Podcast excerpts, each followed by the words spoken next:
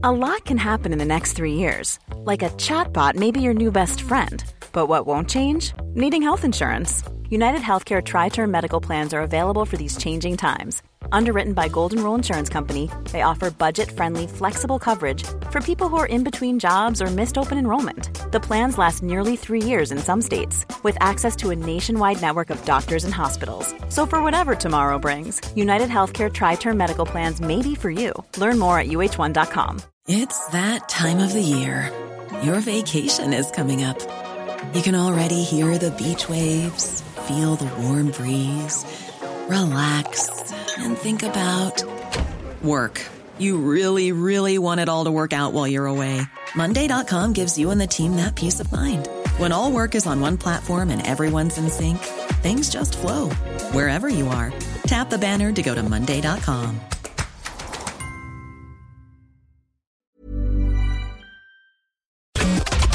The Opinion Line with PJ Coughlan on Corks 96 FM.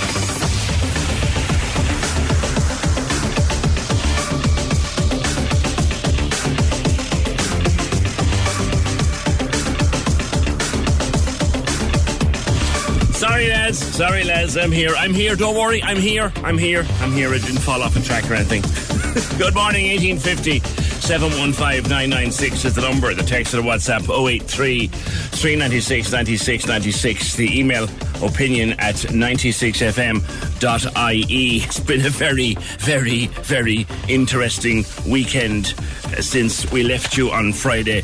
We left you in your fury and we left you in your anger and we left you stew for the weekend as we did too to see what would happen with this crazy political situation uh, of the last few days. I was reminded only yesterday, actually, that this isn't Phil Hogan's first rodeo. I have tendered my resignation from government and it has been accepted. That goes back 25 years ago, so it's not the first time Phil has been in a political storm. Far from it. I'll get back to that though in a while. I want to know do you think he should resign or be fired, bearing in mind that our crowd can't fire him? Can't. Our, our government cannot fire Phil Hogan. We'll come back to it though. But Fountainstown Beach, one of my favourite places in Ireland. Uh, to go down of an evening, the sun is going down and the water is up high and have a nice little swim there. It's just a lovely place. And you see loads of people out on boats and yachts and kayaks and paddle boards and surfboards. But every so often something goes terribly wrong. Uh, or could go terribly wrong, particularly between that curve of land there, between the main Fountainstown beach and the back beach. It's very easy to get in trouble there, and that's what happened last night uh, to uh, a young lad on an inflatable. Uh, is Richie there? Richard McSweeney, good morning to you. Morning. Well done last evening. Well done to Thank you. you. Tell, tell me what happened, Richard. When did you know, or when did you find out that something wasn't right? Well, um, me and my friends were just kind of fishing and messing around at uh, White Bay, and we heard the VHF call go out. I'm not sure when, really, like at what time, but um, we went straight over to Fountainstown anyway, and just like to see if we can give a hand. And we happened to beat the lifeboat by five ten minutes, and um, yeah, and um, we came in, and there was paramedics and guards on the beach, and they were pointing down to this man that was hanging off a buoy Yeah. and um, there was already a local down with a kayak helping out, but sure, it's, it isn't a bad thing to have extra hands there. Yeah, and what had happened? The, the dad was holding on to this marker buoy. His his youngster had been. Uh, was it a lilo or a little blow up boat or what was it? I um, I think it was his son was on a lilo, and they just got caught in the in, in the tide really, and they were getting pulled in, and he just grabbed onto the boy, and someone in was this was it on Fountainstown Beach I think called it in, and yeah. So so you you you, you just dropped everything and went. Yeah, we were. Well, we, we were we were waiting for our friend, and we just ended up going straight over to the beach instead of getting him. Right. Jamie and Harry. T- Yeah, and, I, and I'm here with two others that were. Um, oh, there was a, there was a few of you. I think Jamie is there. Is he Jamie Vinner? James, uh, yeah. yeah. Put me on Jamie there. How are you, Jamie? Hi, how are you? Describe to me what happened. Um, we were just out and about, and uh, we heard the distress signal, so we just and we knew where it was, so we just literally went over to help out. Yeah. Yeah, you guys are all involved in the families are all involved in the lifeboats and, and the rescue services down there. So and you'd all be you'd all be pretty strong swimmers and fairly handy on the water, wouldn't you? Yeah, we would. Yeah. Well, like the dad was clinging on to a marker buoy. He, as long as he clung on for dear life, someone would get to him. The, the worry was the the young lad gone off out on the on, on the lilo, wasn't it? Yes, uh, yeah. But when we arrived, he was already uh, taken care of. We just had to look after the man. Okay, so you took after you you, you took care. You guys, when when did you first start learning about water safety? Um, six or seven, really. Ever since we were on boats. Yeah. And when you when you go on an ordinary fishing trip, like what kind of stuff would you bring with you? Uh, well, we'd all have life jackets with us. Um, the, we have the VHF. Uh, we'd all have our phones with us and just letting people know where we are. And um, yeah, that's it really. 'cause And when I- fish, when I- uh, when I- fishing rods, obviously. Yeah, of course. Yeah. When I'd be down there of an evening for, for, for a dip in the water, I see an awful lot of like kayaks and paddle boards and all this thing going on. But I don't never, I never like to see these little small little inflatables that really should be, they should be in a swimming pool in Spain, not not in the water in, in, in Fountainstown because there's currents down there, isn't there, lads? And they, can- you, you can get pulled away in those currents very easily. Yeah. Um, especially in Fountainstown where that happened yesterday. The tide's really strong there, Yeah. and you just get ripped either way. Yeah, between the main beach there and the beach at the back. I just call it the back beach. It has another name, doesn't it? Um, I know it as the back beach, but I'm not sure. There, it has another name. I can never remember it, but just there and the kind of on that little headland and the turn, the, the currents can get very odd, getting very odd there, and you get pulled away out. yeah. yeah, That's great. All right, and so uh, your dad is a member of the lifeboats in Crosshaven, Yeah. and then your mate Killian is a His brother of a, a lifeboatman. Yeah. Or, uh, no, it's Quiva. Quiva is his, yeah. And then Rich, your dad, Rich, Richie's dad, Kieran, is another. Because you're all very connected to the lifeboats then. Yeah. All right, okay. All right. Well, and the, the, the, the lifeboat man on duty last evening was, was, Rich, was, was Victor Shine. Uh, a good pal of ours here. All back to school next week, lads. Is the excitement dying down? Back to school? Um, we're just we're just enjoying the summer while it lasts, really. I guess. You call this a summer? Making all for It's the worst. yeah, you live in hope. It's it's it's the worst weather I've ever known in, in, in August. But uh, are you, are you looking forward to going back to the school or what? Um, yeah, it should be interesting and uh, good to see everyone again. Where are you all going to school? Um, uh, Richard is in um, Christians. I'm in uh, Ashton, and uh, Harry's in Rochestown. All right, so you was you, you're well spread out. All right, listen, well done on what you did last evening, and I'm sure that the, the father and son involved uh, are more than grateful to you for, for the part that you played. And well, you're all over the newspapers this morning. You're celebrities now, of course. Yeah, You know they'll be stopping you for autographs now when you're walking down this evening. yeah. It's not that funny. All right, listen. Well done, you guys. Uh, that's Richard and and Jamie, um, who just and their mates who just ran to the rescue of that um, of that father and son. Just raised the question. We were talking about this this morning.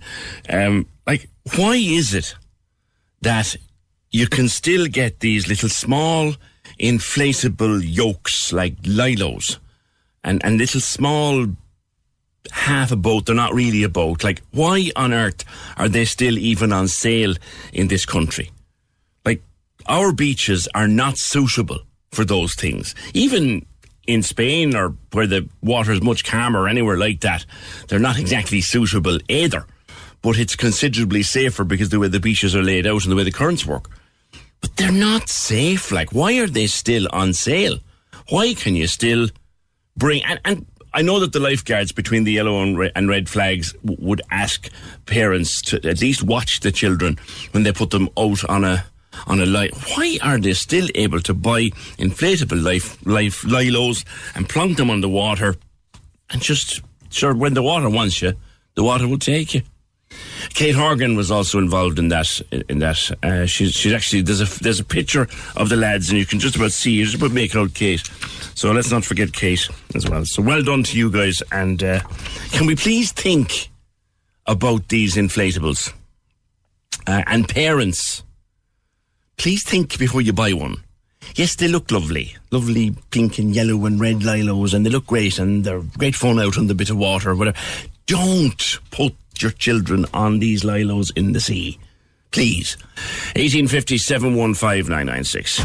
The Opinion Line on Corks 96 FM. With the indoor self-service laundrette now at the Junction Vicars Road. Open every day to save you time and money. Selfservicelaundry.ie. On Corks 96 FM. The annual Mizen Looper charity cycle takes place on Saturday, the 29th of August. The cycle spans the beautiful coast of West Cork, beginning and finishing in Collins's centre at Drimoleague. Featuring an 80 kilometre and 130 kilometre route, registration for both will be at 8 a.m. All proceeds from the event will go to the West Cork Down Syndrome Support Group. If you have an event you would like mentioned, email corkdiary at 96fm.com This is Corks Gold IMRO award winning talk show. The Opinion Line with PJ Coughlan. Text or WhatsApp now 083 396 96 96. On Corks 96 FM. Sheila says it really warms my heart to hear those lads on the radio. I'd love if parents encouraged their children to learn to swim and learn to life save. My own daughter was taught swimming at six months. You'd see a lot less messing around with cans and bushing if the young lads were given an interest. You're not wrong, Sheila. You're not wrong.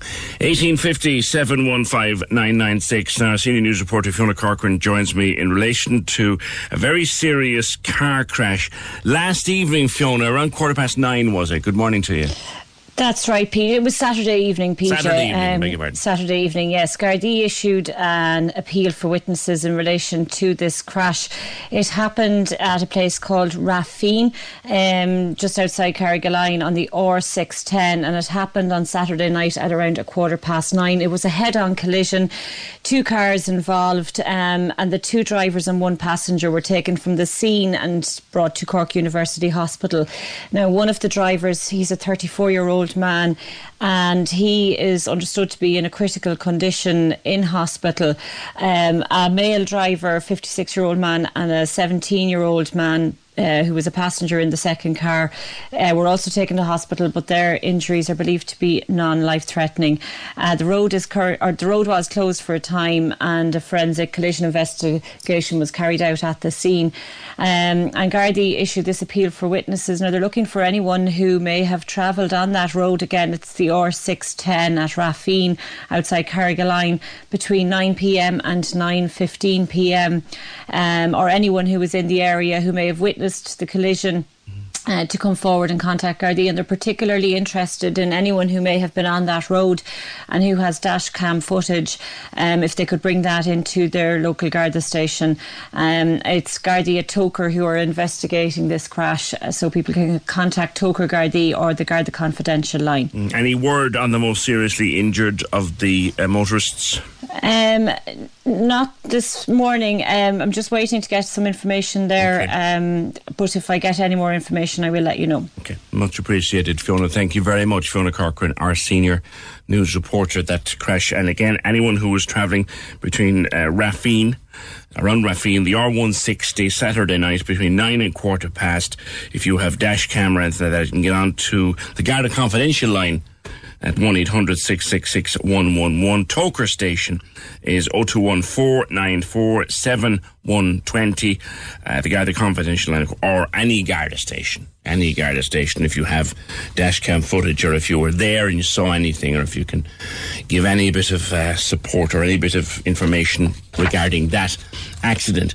1850 715 996. I don't believe that's just come in. The lads were talking about this uh, this morning on the breakfast show. They were talking about um, masks and, and all of that. But there's a here's a message coming in. It says, I'm glad to see the anti lockdown march in Dublin.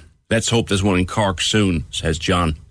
What I would like to know about that anti-lockdown march, and there were many more marches like it uh, during the course of the summer. There was some Black Lives Matters march, and, and that kind of stuff came up. All of these marches um, are in breach of gathering regulations. So why are they allowed to go ahead in the first place? I looked at the pictures that were going up and down social media from that particular march, giving out about lockdown and giving out about masks, and Jim Corr spoofing out of him and Jedward, why did Jedward suddenly become the voice of reason? Have, have we completely sort of left the planet and, and gone into into outer space um, when Jedward are the voice of reason? I'm, I'm not bothered.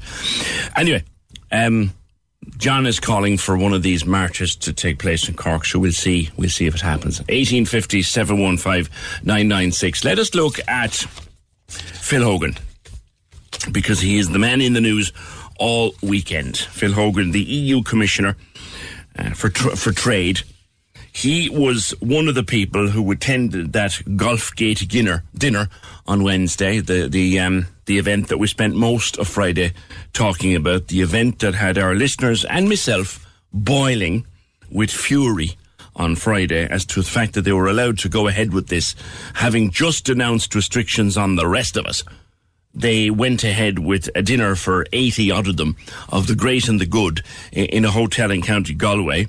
And we know that Dara Calleary, the Minister for Agriculture, was gone Friday morning early.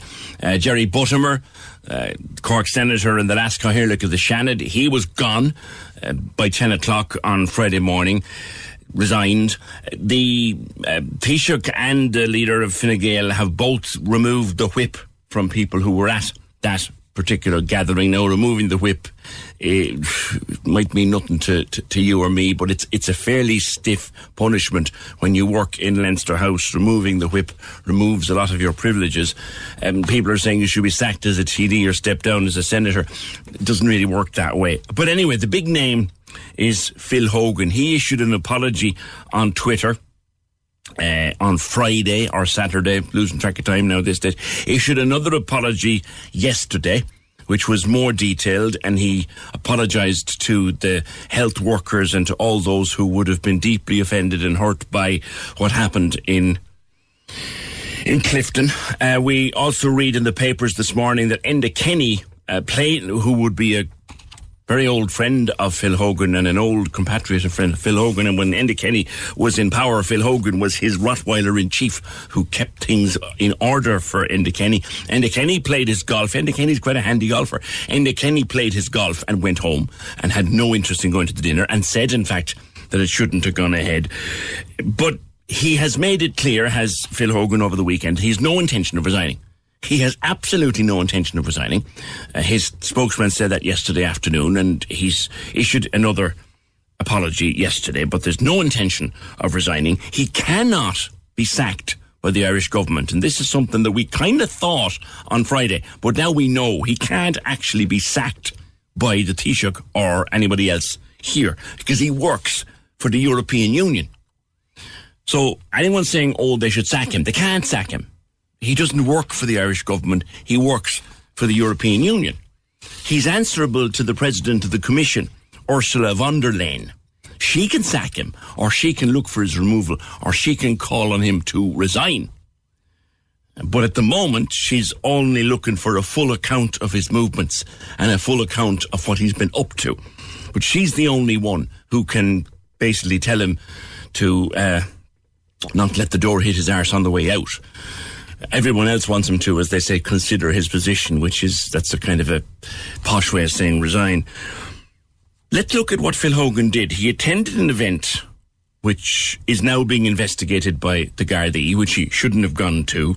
He appears now to have broken lockdown and quarantine rules in, in County Kildare because he called to collect documents and personal equipment from a, an apartment that he has at the K Club. Like, pers- okay, he was collecting his golf clubs. Let's let's let's. That's obviously he was collecting a set of golf clubs from from there, and the per- and the documents were to do with important EU business, which you would wonder what they're doing there in the first place.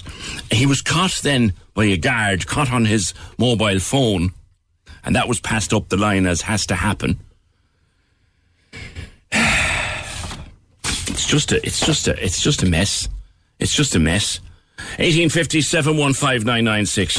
The Opinion Line on Corks 96 FM. With the Junction Vicars Road, supermarket, solid fuel depot, and a self-service laundrette. Your one stop for everything. Corks 96 FM is now streaming even more music choice. music choice. Check out the Hit Mix online for fresh new music. Keep on dancing like you ain't got a choice. And stream the all new Fit Mix for your workout.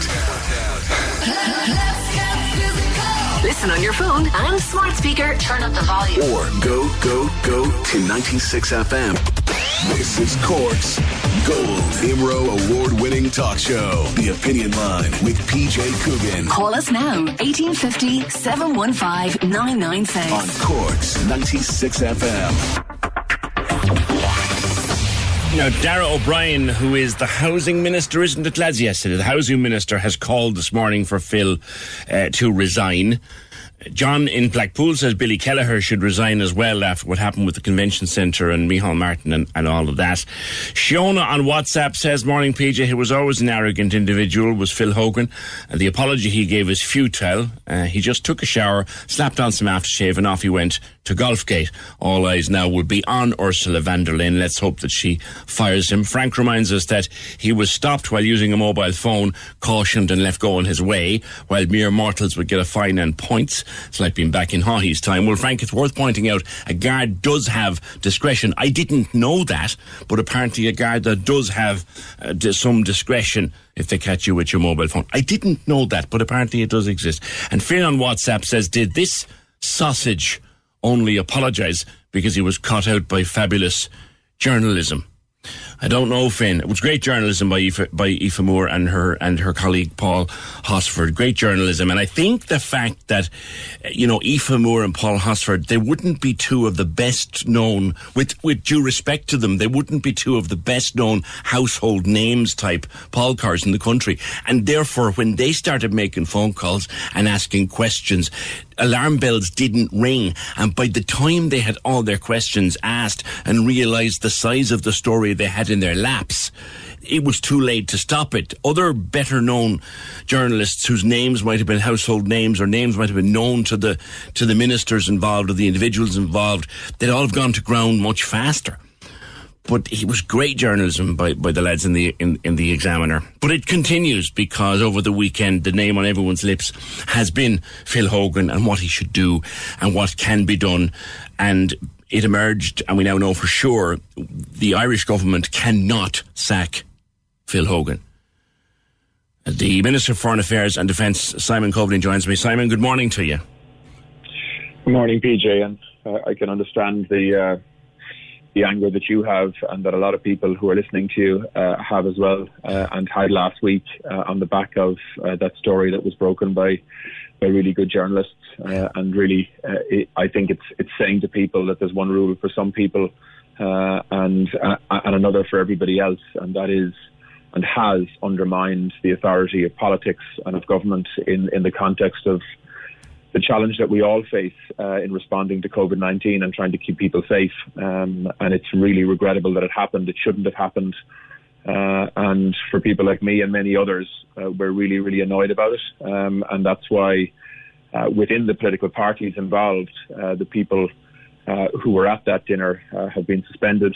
and we've seen a, a, series of resignations as well, and obviously an awful lot of apologies. Um, but I can totally guess why why people are furious uh, on the back of this. I mean, this was the day after the government made some very unpopular but necessary decisions yeah. uh, to to try to contain the spread of COVID, which, as we as we know, uh, is seeing a, a, second wave, if you like, uh, in some parts of the country. Um, and um, for the politicians involved not to know uh, that they shouldn't have been turning up at a dinner, which uh, seems to have been totally inconsistent with the guidelines, but also was um, um, you know, gave um, uh, the impression of complete disregard for the uh, the the frustrations and the suffering that so many people have had in recent months. You're Uh, long enough around politics, um, Minister Coveney, to know Phil Hogan very well on, on both a personal and professional level. And, and you don't need me to tell you, he's a tough nut with his skin like a crocodile's arse, and he won't go unless he's pushed. You, the, the, the cabinet of which you're a member has no power to dismiss him, but do you believe he should stand down? Yeah, I, I mean, just so, so people are, look, I know Phil Hogan very well for many years. Uh, he's been a very effective commissioner. Um, he's he's very well respected in Brussels. Um, but I think you know people's view is that the um, that uh, the same standards should apply to everybody, uh, and that is why the Taoiseach and the Taoiseach over the weekend asked Phil Hogan to consider his position.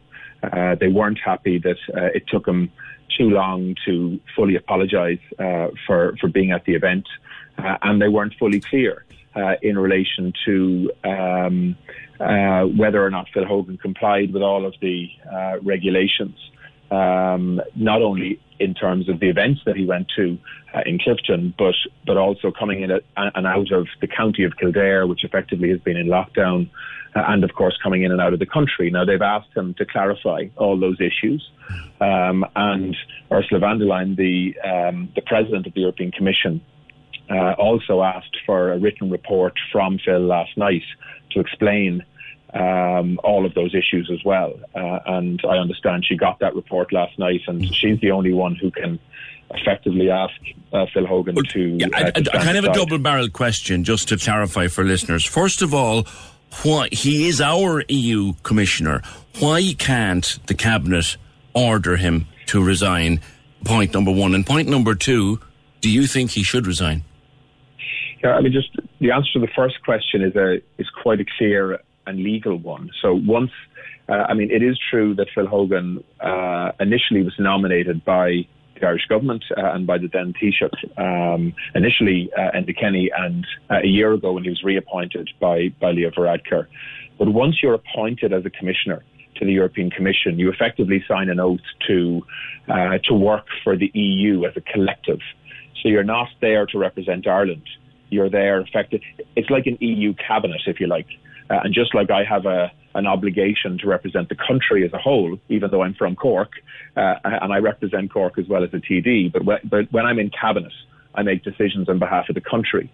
Uh, Phil Hogan has a legal obligation to make decisions on behalf of the EU, even though he was nominated by an Irish government. Uh, he's been through a ratification process in the European Parliament, uh, and he is essentially an EU spokesperson and representative, and therefore his boss is is Ursula von der Leyen, not the Taoiseach or the Taoiseach, um, and and that is why the power lies with her and not with the Irish government in terms of Phil's future. Do you, as Foreign Affairs Um, Minister, think his position is tenable now?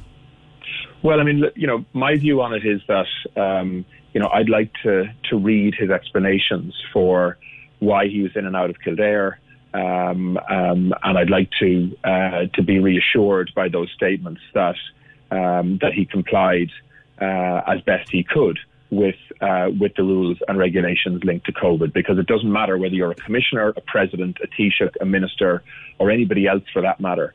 Um, the same rules should apply to everybody in Ireland. Um, and and if if he didn't apply those rules to himself, then I think his position uh, is uh, is in difficulty.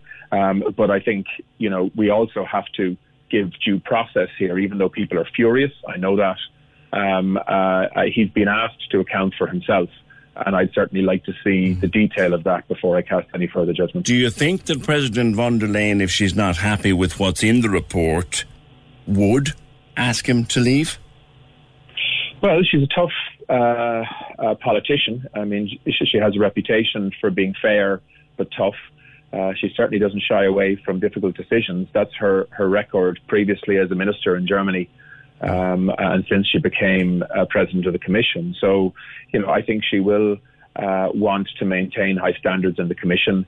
Uh, the commission is very sensitive uh, to any impression that its commissioners have a different set of rules applying to them than apply to to anybody else across the EU, regardless of who you are or where you come from. Um, and she's very sensitive to Like, that. could, So- could, does she have the power, for example, to say to him, Commissioner Hogan, your behaviour at home is unbecoming of a member of my commission? Good luck. Yes, she does, but but the um, the bar to actually dismiss a commissioner or to I think the technical term is to ask them to retire early um, is is very high um, uh, in terms of I think it has to be a, a pretty significant breach of the law or or rules or bringing the the commission to disrepute. So you know, look, we'll have to wait and see later on today. Um, you know, as I said. What's your hunch? You were a former MEP. You know how the commission works. As a foreign affairs minister, you're over and back there, possibly more than most. What's your hunch? Well, look, I mean, my, you know, I suspect that um, that Phil has provided.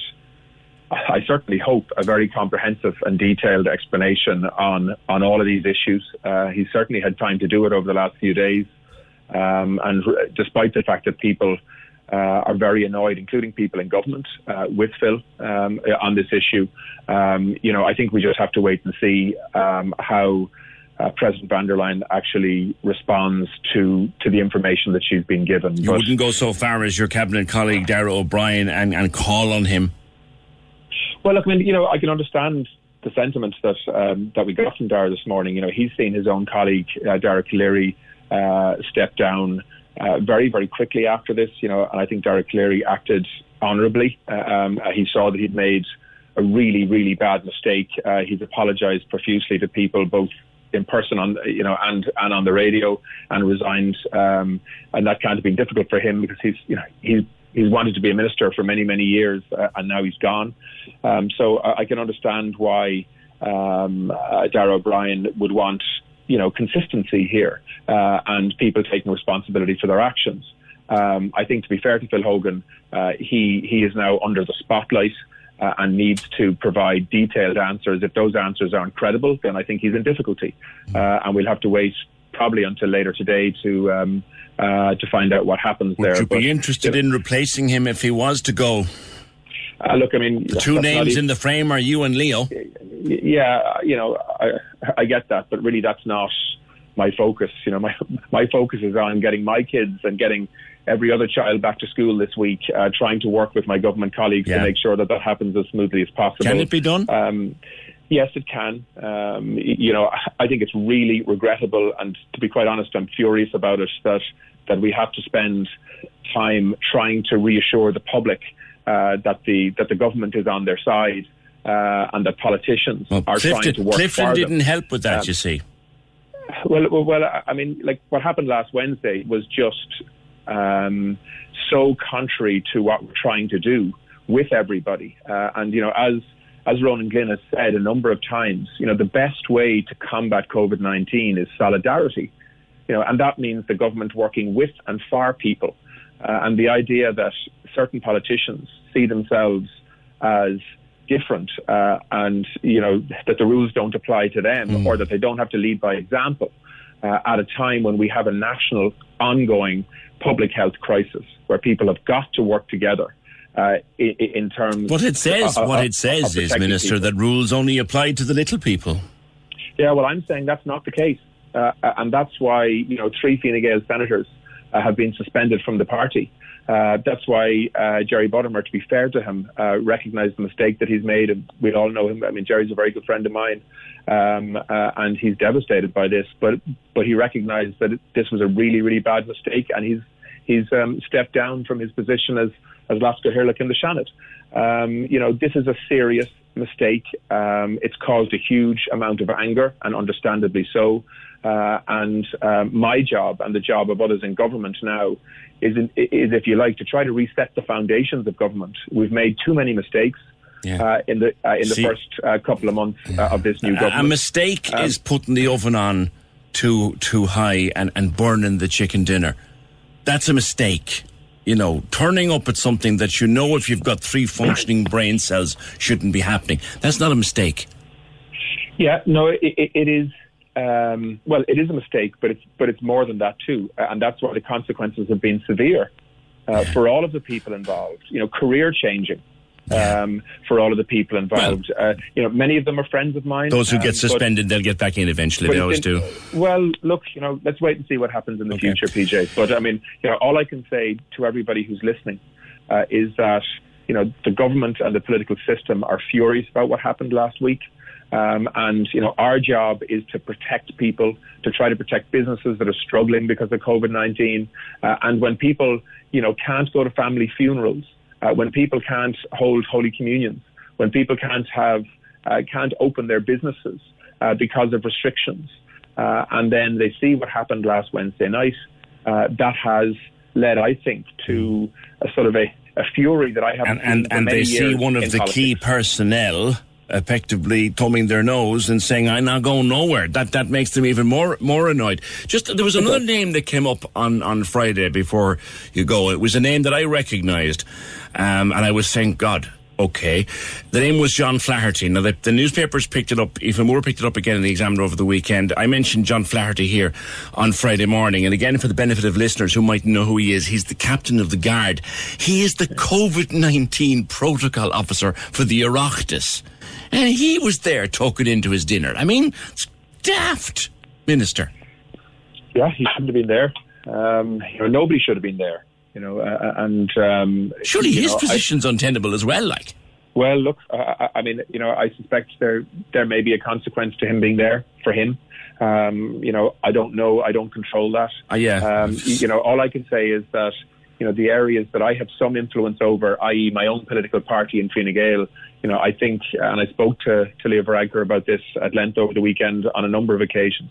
You know, I think that, that and to be fair to Fianna Fáil, you know, I think the action was swift uh, in terms of our members and suspensions and resignations. If Phil Um, could have been sacked by the government, would he have been? Well, look, he was asked to consider his position on Saturday. Yeah, um, that's uh, the euphemism for Taoiseach step down. But if he could have been sacked, would he have been?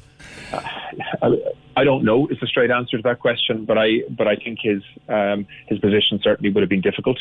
Um, but I think um, what we will have later on today uh, is the the president of the commission making a decision on the back of the evidence as she sees it in writing from Phil Hogan, uh, and we're going to have to wait for that. But um, you know, I, again, you know, as a as someone who has a, a responsibility to to represent Cork and people listening to this radio station, can I just appeal to people? While I, I, I can understand uh, that people are livid over this issue, uh, please don't let, let that affect your judgment in terms of how we respond to COVID 19. The government uh, is not perfect. We make mistakes. Uh, the communication can be better at times. All of that is true.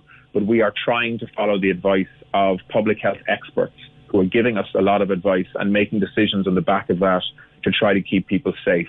And whatever you're feeling about last week, and I am as annoyed about it as many others are, um, let's not lose focus on the important things here in terms of trying to contain this disease. Uh, and this week, uh, trying to help parents and teachers and principals and young children uh, who also pick up messages when they listen to, to radio shows like this one um, uh, to try to ensure that we create a safe environment to allow them to go back to school. Okay. And do you hope, do you, do you think that that can be done, that we won't be sending them back this week and in a month's time yanking them all out again because it's gone mad? The Well, COVID's look, gone I- mad in the schools. I mean, can I that happen? We have the biggest classes, we have the most overcrowded classes in Europe. Well, look, uh, you, know, I mean, I have like I have three girls. They're all going back to school on Thursday to the uh, to the Grail School in Carrigaline. Um, How do they I feel about that, it? Yeah, I mean, you know, I know that the school there has done a huge amount of work to prepare. Uh, the classrooms are going to be different. Um, uh, the congregation areas are going to be different. Um, uh, the way in which the teachers meet and act will also be different. Um, so there's been a lot of preparation and a lot of work, and it's ongoing uh, as we speak. Um, and uh, parents and teachers have got to work together here, uh, along with the Department of Education, in terms of the leadership uh, and the funding that they've been giving uh, to try to get this right. But look, make no mistake, we are going to see uh, COVID 19 in a school somewhere uh, at some point over the next few weeks and months because this is a disease that is highly contagious. Uh, as we've heard from public health experts, uh, Philip Nolan this weekend, he said that a child is much more likely to pick up COVID 19 at home I heard than that they are interview. at school. I heard that interview. Um, just like I think teachers probably are too. Um, so I think we need to uh, to remember the context of this challenge, you know, as we face it. but we shouldn't expect perfection ever. You know, we are going to get an outbreak in a school at some stage. The, the challenge for the state and for the school what we do about it when that happens. will be how we manage it, how we contain it, how Is we a plan? isolate that incident. Uh, yeah, there are. Uh, uh, sorry, there is, uh, and um, you, you, you know there is a there is a roadmap now uh, for schools to get back up and running as safely as we can possibly make it. Um, and if there's an outbreak, we will deal with that consistent with public health advice if and when it happens. Okay. One last question for you, and it's it's unrelated to what we've been talking about, but the the, the Debenhams workers have been on a protest now for 140 something days since since Holy Thursday, since they were so Yeah. ha- badly treated by their. Do you do do they have your support, and, and will you do something for them? Yeah, I mean they do have my support. Um, you know, I know that um, Leo Varadkar is the you know is the minister now for jobs in this area. He's met the Debenhams workers. Um, uh, I think they have been very badly treated, um, um, and uh, we do need to um, uh, to to work with them uh, to try to uh, to get the best deal possible. It's a terrible pity that the suggestions made post Vita Cortex weren't implemented. Would have protected them from this. Well, PJ, I can't remember the the, the exact recommendations post um, Vita Cortex, but you know all I can say is that you know I've spoken to the Taoiseach about this issue. Uh, he was anxious to meet uh, the Debenhams workers. He has done that, uh, and you know he has he said that he'll do everything he can uh, to try and support those workers. All right, we'll leave it there for today. Thank you very much, Minister for Foreign Affairs and Defence, uh, Simon Coveney. Thank you very much. 1850 715 996. Hi, PJ. Simon Coveney is very fast in selecting one convenient statement from a chief medical officer that's paid by government. The experts just saying keep the school closed. Well, some of them are, Jerry. Some of them are, not all.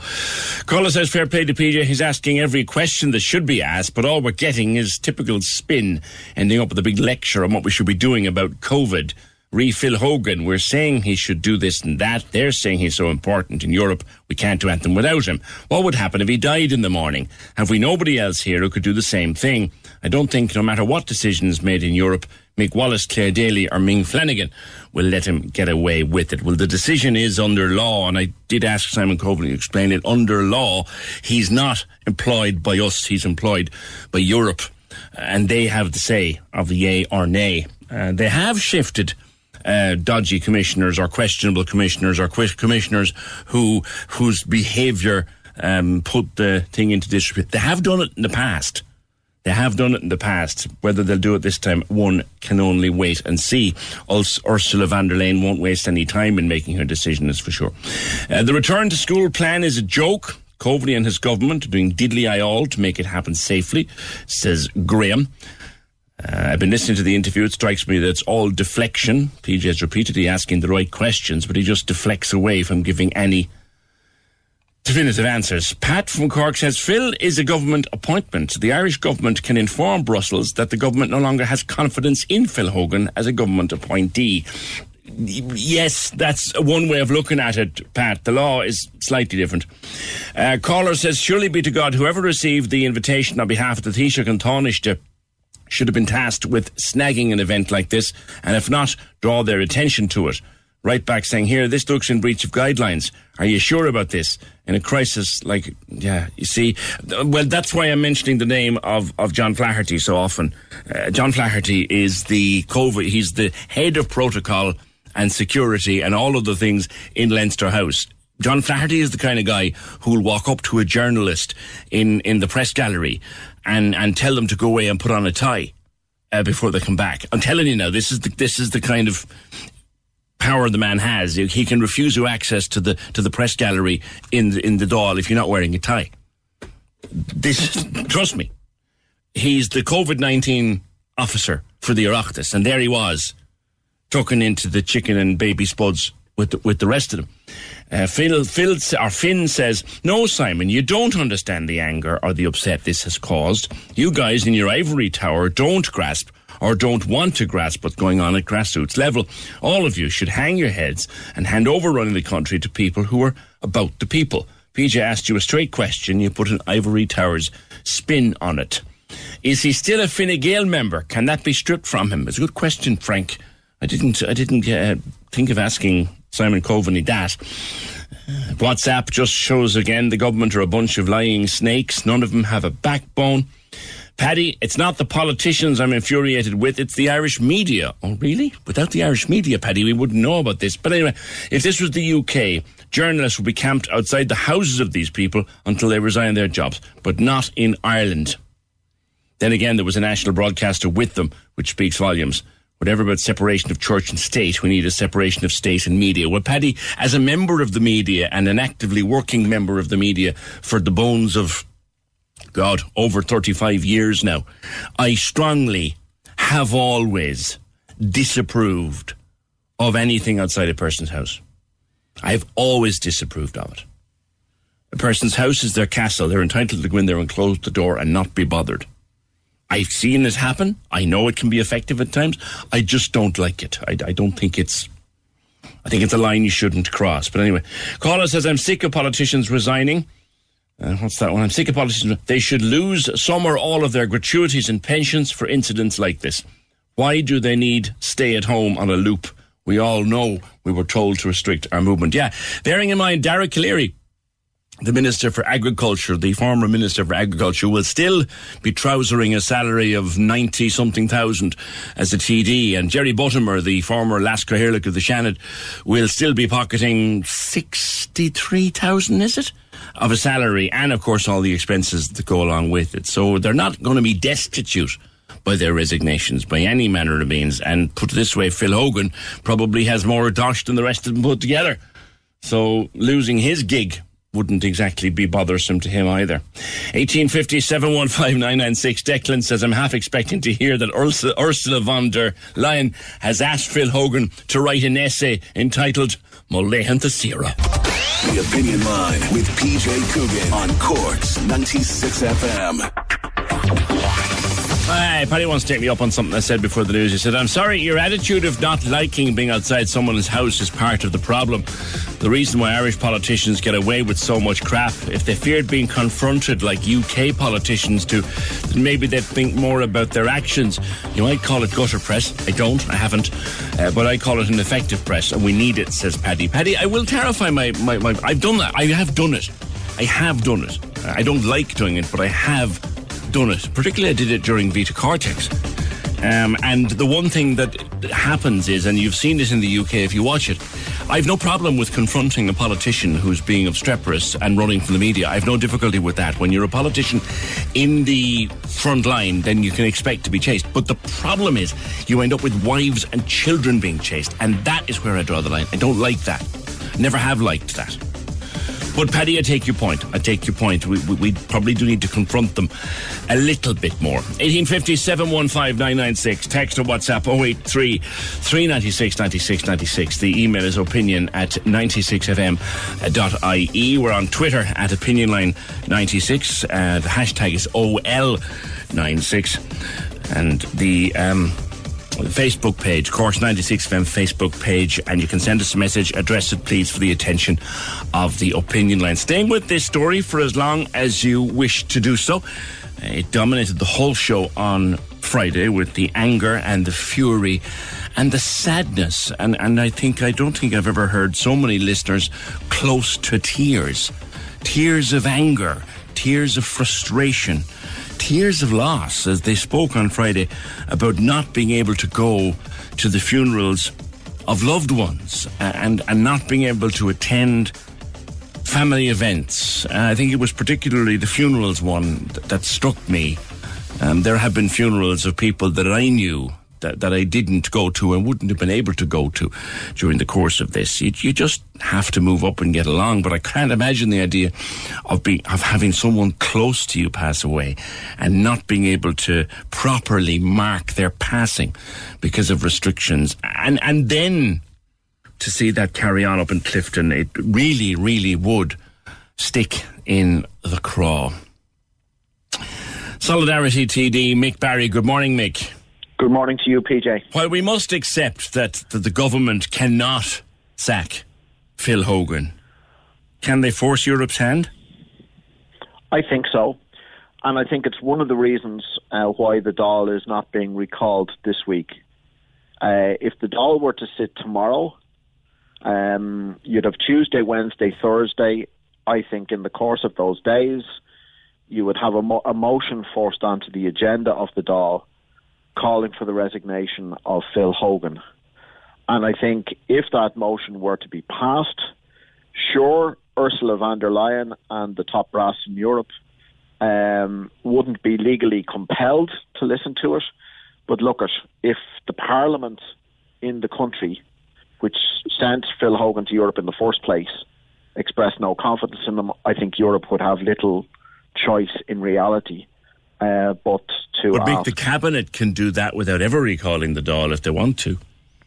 Yes, the cabinet can do that, um, but the cabinet are not doing that, uh, and they need to be put under pressure. Uh, they would be put under increased pressure if the Dáil was to uh, reassemble tomorrow, and I think it's one of the reasons. I don't think it's the only reason. I think it's one of the reasons why they are not recalling the Dáil. I mean, Phil Hogan.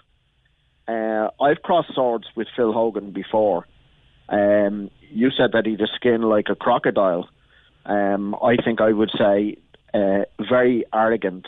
I mean, I always remember that phrase, looking into the TV cameras, is we will reduce water to a trickle for those who, who do not pay. I remember And that very well. The fear that that put into elderly people, sick people, poor people, uh, etc. One law for the political establishment and one law for the little people. And by the way, if we're making a point about the political establishment, something that hasn't been much commented on, right, is what is the nature of that event that was taking place uh, in uh, Clifden, right?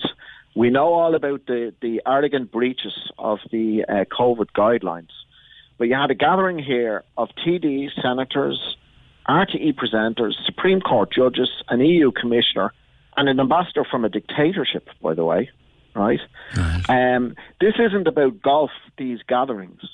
This is about networking for the ruling class, for the political establishment, um, and plenty of conversations there about how to, um, you know, uh, keep the powerful in power, keep the wealthy in wealth, and keep the ordinary people down. What was p- interesting to me to read this morning, um, and I know that A, he is an avid golfer and quite a decent one by all accounts, and B, he would be a long time close friend of Phil Hogan.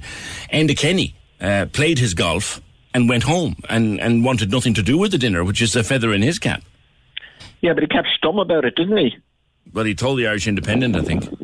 He told the Irish Independent after the scandal blew. Yeah, yeah, I, I, I get, I get your point. And in fact, on Friday, I had a conversation with Michael McGrath, the Minister for Public Expenditure, when he brought up the thing about this email that they all got. Now, Michael McGrath doesn't play golf, but he still got the email. He just, like, people knew. I, I get the exact point you're making. People knew this was coming up. They knew it was happening, and nobody said, uh, "Lads, is this wise here?" Did you get the email, by the way? Yeah, I checked with my office. I've asked them to check it as to whether we might have gotten an email. It uh, goes to uh, everyone in the Oireachtas, I'm told. that. Yeah. Yeah, uh, what they've said is they'll come back and they'll they'll uh, confirm this afternoon. But the first check they've done has shown that we received no email. I'm not a member of the Oireachtas Golf Society. Yeah. Uh, Do you not so read your own emails? You, you check your own emails. They go to No, person. You, you have a personal inbox, don't you, Mick? Uh, I would receive uh, uh, on some days uh, up to 500 emails in a day. Right. Uh, I have a staff that go through it. Uh, if we got an email from the Oireachtas Golf Society, I think probably you would have hit the, the, the delete button before you would have read it because we, we, we, we know what's involved there. you know. Yeah. Would you Would you accept that if someone in government said, "I don't read my own emails"? Uh, I, I doubt if anyone in government reads their own emails, they would they would they, they would do nothing. You, uh, yeah, I, I find it strange. I mean, like, yeah, I probably get a few dozen, probably a hundred or more emails a day too, but I still read my own flipping emails. You know what I mean? no, I, I, I, I, I have a staff member who does. Uh, who told me this morning that that we received uh, no such email.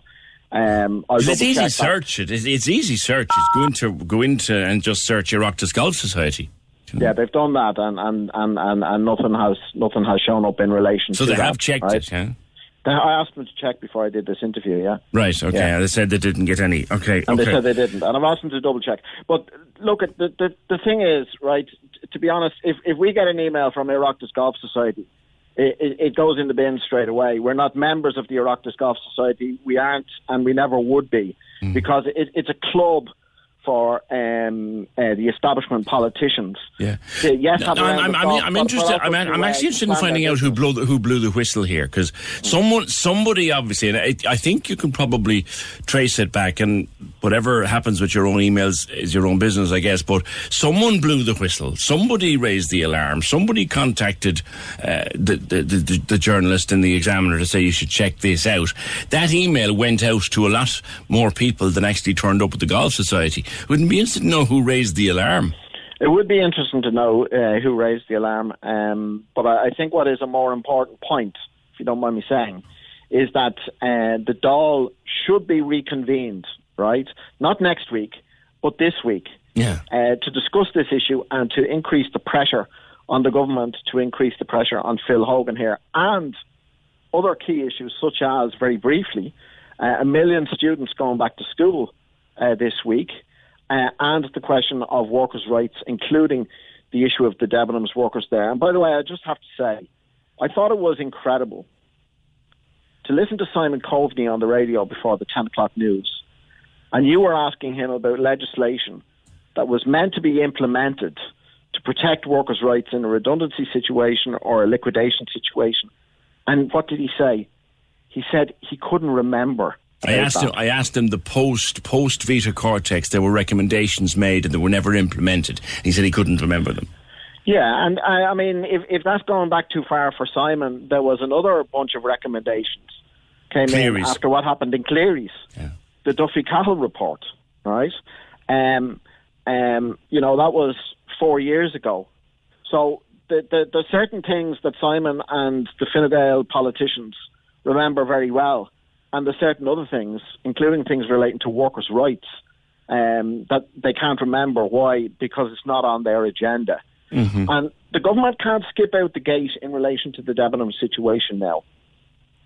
You know, in July, they had the excuse that we're only just in and it's only just arrived in our inbox. They've been in there, and Micheál Martin, a Cork Taoiseach, uh, has been in there in power for nearly two full months now. The liquidator has made it very clear that his hands are tied unless, he says, he gets an instruction from the state, an instruction from the government, to set money aside from the stock for those workers. They don't want to do it because they know that with COVID, there's a lot of redundancies, a huge number of redundancies potentially coming down the line, and they don't want to set the uh, the precedent of uh, an increased payment for a group of workers. And the pressure there needs to be stepped up. And everyone needs to get behind those Debenhams workers because, in reality, if they win, it's a plus for them, but it's a plus for every worker in this country, including people who face the possibility of losing their jobs. They're fighting for everyone. Now, what does your sense tell you, Mick Barry? Will Phil Hogan go? Uh, my sense is that it's uh, in play and it still could go either way. I think an interesting point now is the statement that was put out by Leo Varadkar and Micheál Martin the other evening, um, calling upon him to uh, consider his position, right? Now, we all know what consider your position means uh, in politics. Uh, it's like in football is when the, uh, the the the owners of the football club ask the manager to consider his position. In reality, it's an instruction uh, uh, or a clear message that you should step aside. Uh, and and what is a factor now is that having made that call, that it's actually egg on the face of Leo Varadkar and Micheál Martin, and another cock up for the government if he doesn't go. Okay. All right, leave it there for today. Mick Barry, Solidarity TD for Cork North Central. Uh, Barry says if there was any doubt that there was major political scoring to be got out of this, Mick Barry has just proved it. Okay, Phil Hogan has a skin like a crocodile's arse, and everything connected with the Golf Society dinner was wrong on all fronts. But Mick has a neck like a jockey's, you know what. I've never seen him in our area since he first got elected. Come on, Mick. Uh, look after the north side. Catherine says, re the hotel. Where do they come into it? They're at fault as well. Yeah, that's all part of a Garda investigation. Dennis Thompson Uh, is the manager of the hotel in Clifden under investigation? Is the hotel now closed for a deep clean and quarantined for two weeks? Uh, Caller says the Hotel Federation said no one contacted them. Didn't Phil Hogan say he checked with the Irish Hotel Federation? Yeah. 1857 Lots of people saying Phil Hogan should go. Uh, the system is, as we've had it explained to us, the system is that he can't actually be sacked by the Irish government. He can only be sacked by Urs- Ursula von der Leyen. Phil Hogan is an interesting entity. I'll, I'll, I'll tell you that now for nothing. Um, I've known Phil Hogan a, a, long time. Not well now, not not personally, but uh, we did have a mutual friend back in the day. But Phil Hogan is one of these people, and how do I put this now? Phil Hogan, there are people in politics, there are people in all walks of life who say that, you know, they know where the bodies are buried. Uh, Phil Hogan would be one of those people. But also, Phil Hogan knows who buried them. Uh, so he's dangerous to a lot of people. So if Phil Hogan comes crashing down, he has the power to bring a lot of people with him, if he, if he wanted to do that. But still, if he needs to go, he needs to go. Of course he should go. Of course he should go. But will he? Is the next question. 1857 15996. The Opinion Line on Corks 96 FM. With the indoor self-service laundrette now at the Junction Vicars Road. Open every day to save you time and money. Selfservicelaundry.ie. Weekdays, 6 to 9 a.m. On Corks 96 FM. Top 10 things that staff want their boss to do, okay? Doing something as simple as bringing a coffee to your staff. Yeah. Your boss saying thank you in a public email. Uh, when a boss asks for your opinion before making a decision, what do you think we should do? Uh, when you get taken out for lunch, it's fantastic and everything's paid for. Unless your boss is an assassin. Casey and Ross in the morning. Corks 96 FM. This is Corks Gold Imro Award winning talk show. The Opinion Line with PJ Coughlan. Call us now, 1850 715 996. On Corks 96 FM. Uh, one man who crossed swords with uh, Phil Hogan over the years. Brian Gould, good morning. Good morning, PJ. How are we? Good. We all, I think, probably think at this stage that he should go. His position is untenable in, the in the minds of most people. Will he? Do you think? Uh, I think he's an arrogant person and he'll try and ride her out as much as he can. But if Phil Hogan resigns, why shouldn't the other TDs and senators who attended this resign as well? Not just their positions as ministers or uh, Leas-Chathaoirleach, if I said that, but as TDs and senators, they should also Resign their seats and cause a half a dozen by-elections. Yes, yeah. Oh, what's wrong with that? We might get some decent people in then instead of them. I mean, it's an absolute disgrace that these. I mean, Micheál Martin said last week that the COVID regulations were crystal clear. Yes, all these people are in the Dáil, the lawmakers, and they disobeyed them. Why shouldn't they resign their seats? I didn't hear Simon Coveney asking for any of these people to resign. He said uh, the, the whip was taken away from him. The whip means absolutely nothing. When it comes to a, do- in the Dáil, these people will go into the lobby where everybody is. So it means nothing. These people should lose their seats. I mean, that, See, the thing is that the only the only people with the power to remove a seat from a TD or a senator, well, particularly a TD, senators are elected in a different way, but that's whatever. The only people with the power to remove a seat from under the backside of a TD are you and me and Deirdre and Fergal and all of those who vote. So really, the government no, the can't TDs, expel TDs, the TD. TDs, I mean, if if the Taoiseach and the Taoiseach put enough pressure on these people to resign their seats, they be they could be resigned. They could also be charged with um, bringing the country into disrepute and, and, and ask them to leave their seats then. I'm sure there's some mechanism in the Dáil where you can ask a TD uh, have some kind of a tribunal or well, not a Oh, tribunal. jeez, some don't draw another one of them on us, Brian. Christ, don't do that. Don't do that to me. I've blood pressure enough now without tribunals, fella. Come on. But but some kind of a quick inquiry into, into, into what they did and what they didn't do, and then ask them to resign. And if they didn't resign, the the, the could ask them um, to force them to resign. I mean, Phil Hogan is a man who has no regard for the law. I mean, Mick Barry was on there a while ago. I remember quite well looking at the television and Hogan saying that we'll cut your water down to a trickle, even though it was against the law to do it. You can't cut people's water down to a trickle. But he didn't care about the law. He just wanted to bring in uh, water charges, and he would do anything to bring in water charges.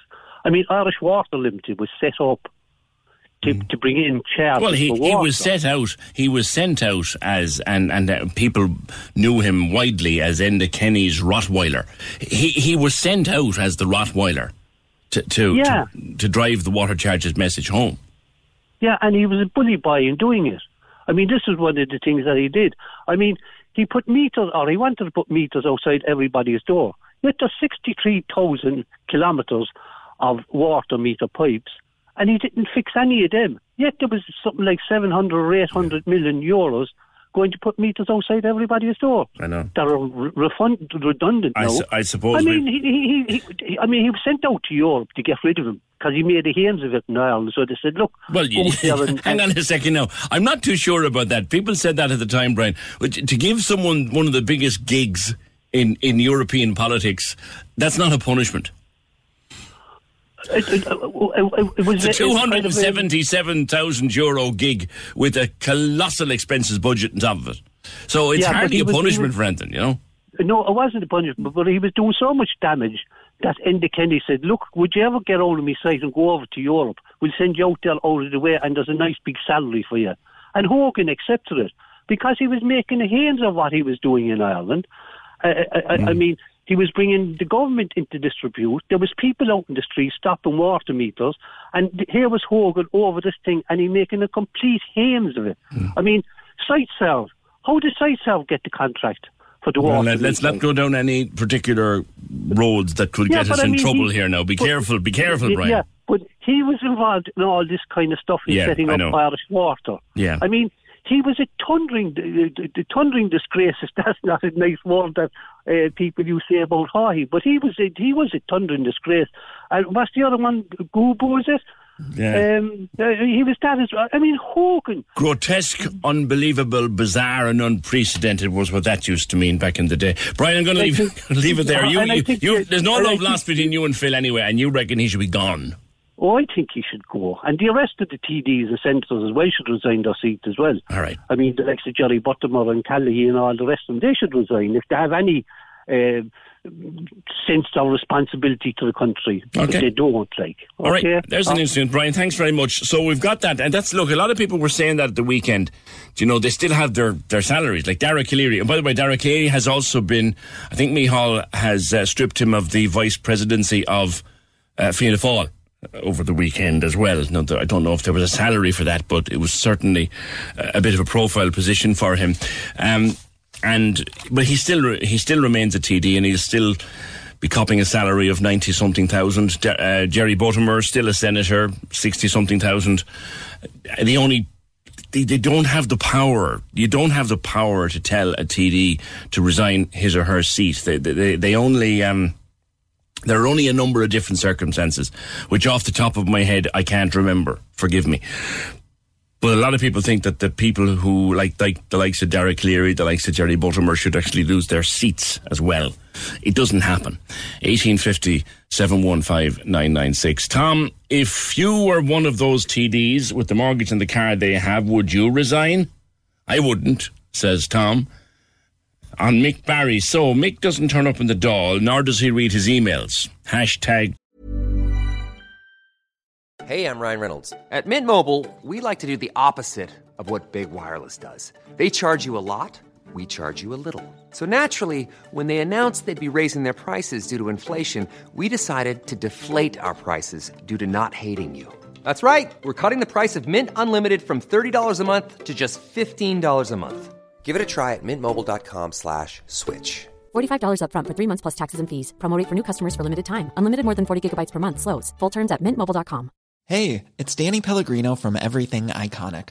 Ready to upgrade your style game without blowing your budget? Check out Quince. They've got all the good stuff shirts and polos, activewear, and fine leather goods, all at 50 to 80% less than other high end brands. And the best part?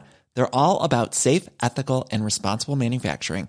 Get that luxury vibe without the luxury price tag. Hit up quince.com slash upgrade for free shipping and 365 day returns on your next order. That's quince.com slash upgrade.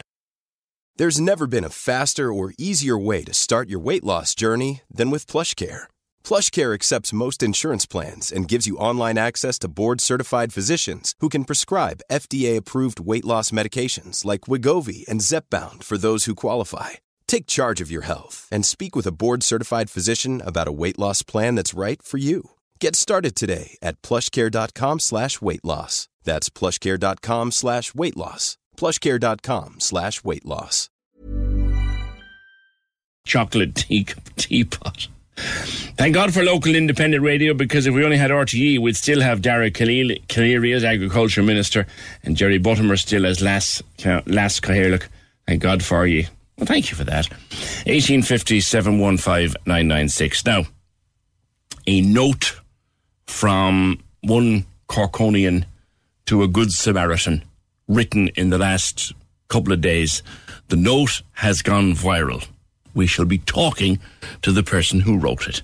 1857159996. The Opinion Line on Corks 96 FM. With the Junction Vicars Road, supermarket, solid fuel depot, and a self-service laundrette. Your one stop for everything. Access all areas on Corks 96 FM. Your guide to nightlife on Leeside. Hi, it's Michael here with an update on Cork's entertainment. Live music will finally make a welcome return to West Cork this month when Masters of Tradition takes place in Bantry from the 19th to 23rd of August. The 2020 Masters include Donovan, Christy Moore, Steve Cooney, Cormac Begley, Ye Vagabonds, and lots more. Access all areas. Andy Irvine and Paul Brady have announced an upcoming show to take place at the Opera House on the 26th of March next. The show features songs and tunes from their brilliant careers, and as on previous tours, they'll be accompanied by Donal Lunny and Kevin Burke. Access all areas. Feel free to let us know at Access All Areas if you have a rescheduled show coming up or any live streaming events by emailing aaa at 96fm.ie. Access all areas. Your guide to nightlife on Leeside. On Corks 96 FM. This is Cork's Gold Imro Award winning talk show. The Opinion Line with PJ Coughlan. Text or WhatsApp now 083 396 96 96. On Cork's 96 FM. I, I saw this on my Twitter over the weekend, and I just thought that's a brilliant note.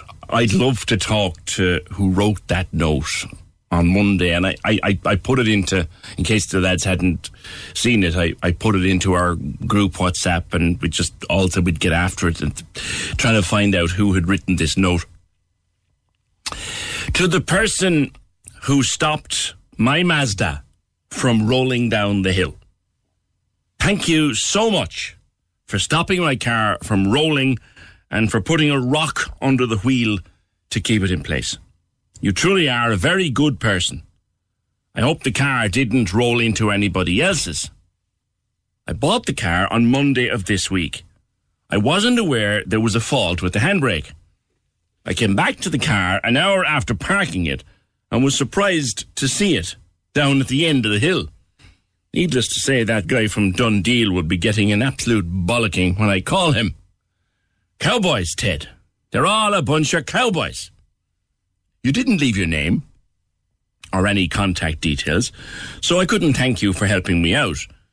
I figured that putting this note up nearby would be the best way to do it. So thank you once again for coming to my rescue. I hope the universe, God, karma, or whatever you believe in rewards you for your good deed. People like you are why I love this city. Selfless people helping out others. You are a Cork. You are pure sound. You're legend. Thank you. Now, that, since it went up, has been retweeted nearly 400 times, has had two and a half, nearly 3,000 likes, and has been seen by tens of thousands of people.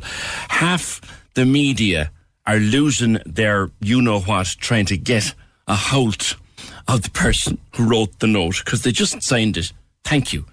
They didn't leave any name, they didn't leave any number, nothing. Just put it up on a prominent position for it to be seen. Of all people, Darren Johnson, our very own. you couldn't make it up. No, you couldn't. You absolutely couldn't. There's Um, more people after you than are after Phil Hogan. I know it's not a good thing to be saying, PJ. Don't be putting me and him in the same sentence now at the moment. What? Tell, tell me about the car. Yeah, so I bought I bought my banger, my new banger on Monday. Um, from a guy down in Midleton. He's not answering the phone now at the moment. I'm assuming he's seen that flying around online. Um, so yeah, I mean, look, it, it seemed mechanically sound. The price was good. I was happy enough with it. Um, and yeah, I bought it on Monday, and uh, yeah, I, I parked it up on Sydney Hill on Saturday night when I was doing my show, and uh, came down uh, about an hour later down to the front door, and I looked to my right and I said, "God, that car looks an awful lot like mine." And I walked up towards it and I went, "That car has the same sticker on the back window as mine. That's my car. What's my car doing at the end of the hill?" So I got an awful shock, PJ. Um, it must have been, you know, it must have been rolling quite slowly because there there were a few cars parked in front of me. Um, so you know, it must have taken the hour to come down the hill. But whoever whoever stopped it, I, I just wanted to thank them. Um, and like as you well know, I'm very proud to say I'm no longer on social media, so I didn't know how to put it out there except to put a note up on an electrical box nearby. Um, so that's what I did, and uh, you know, I was my my my fiance turned around to me yesterday and showed me her phone and she said you went viral, and I kind of went what? She said yeah, you, you're you're going viral. You're not even on social media anymore. You're going viral. Um, so yeah, you know, um, I, like it, the annoying thing, PJ, is uh, the car passed the NCT on the 12th. Um, so I'm going to be having a very stern conversation with the Little Island NCT Centre about this um, because it shouldn't have passed the NCT with the handbrake in such a state. Yeah. Yeah. It's it's a miracle that it stopped. It is. It's, it's and they didn't hit anybody or hit another car. Absolutely. I mean, uh, PJ, the, the the thing about this is, if that person hadn't come along at the time they came along, that car would have rolled down into the middle of the road, and it would have caused an accident, and I would have been responsible. You know. Um, so uh, again, if that person is listening this morning, I just really want to say thank you very much for taking the action that you did when you did, um, because you really saved me arse. Fair play, and put stone on, under the thing. So are you going? I mean, okay, you're going to keep the car, but you're ho- obviously going to get the handbrake sorted. Oh yeah, I mean, look, that's going to the mechanic now first thing this morning, um, and just to see if there's anything else wrong with it. Honestly, PJ, I'm getting him to do an NCT um, once over, and if there's anything wrong with it that wouldn't pass the NCT, I'm going to be going back to the NCT with a very, very uh, stern letter. Um, and uh, you know, I mean, look, honestly, PJ, if that handbrake didn't hold on a hill, that shouldn't have passed the NCT on the 12th of August. Simple as. Yeah. I bought that car on the 16th of August.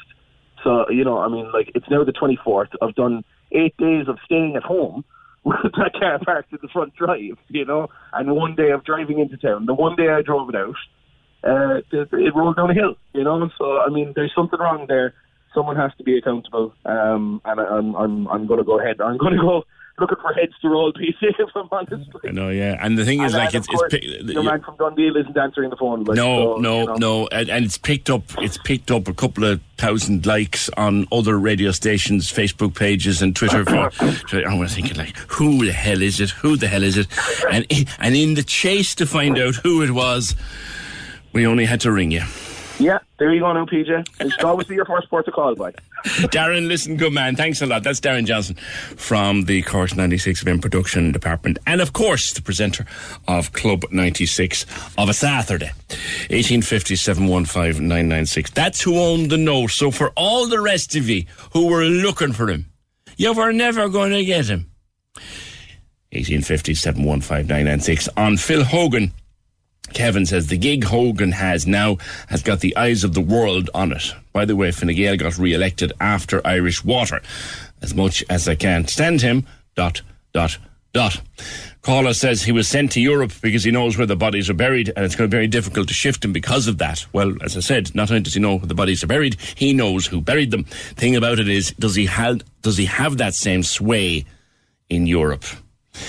Caller says the only way they'll get rid of Phil Hogan from Europe is with a JCB dragging him out of it. He'll cling on to that position with every trick in the book. He was preparing for Europe even before he was there with this you will pay for your water to please his European masters. Caller wants to know whether the Green Party have anything to say about Phil Hogan. As an EU commissioner, he brought in the South, Afri- uh, South American beef to the EU in a deal to get Germans' cars exported to South America. There's someone who's been doing their reading. Will we ask the Green Party what they think? Will we? Will we? That's all right. No point. No point. 1850 715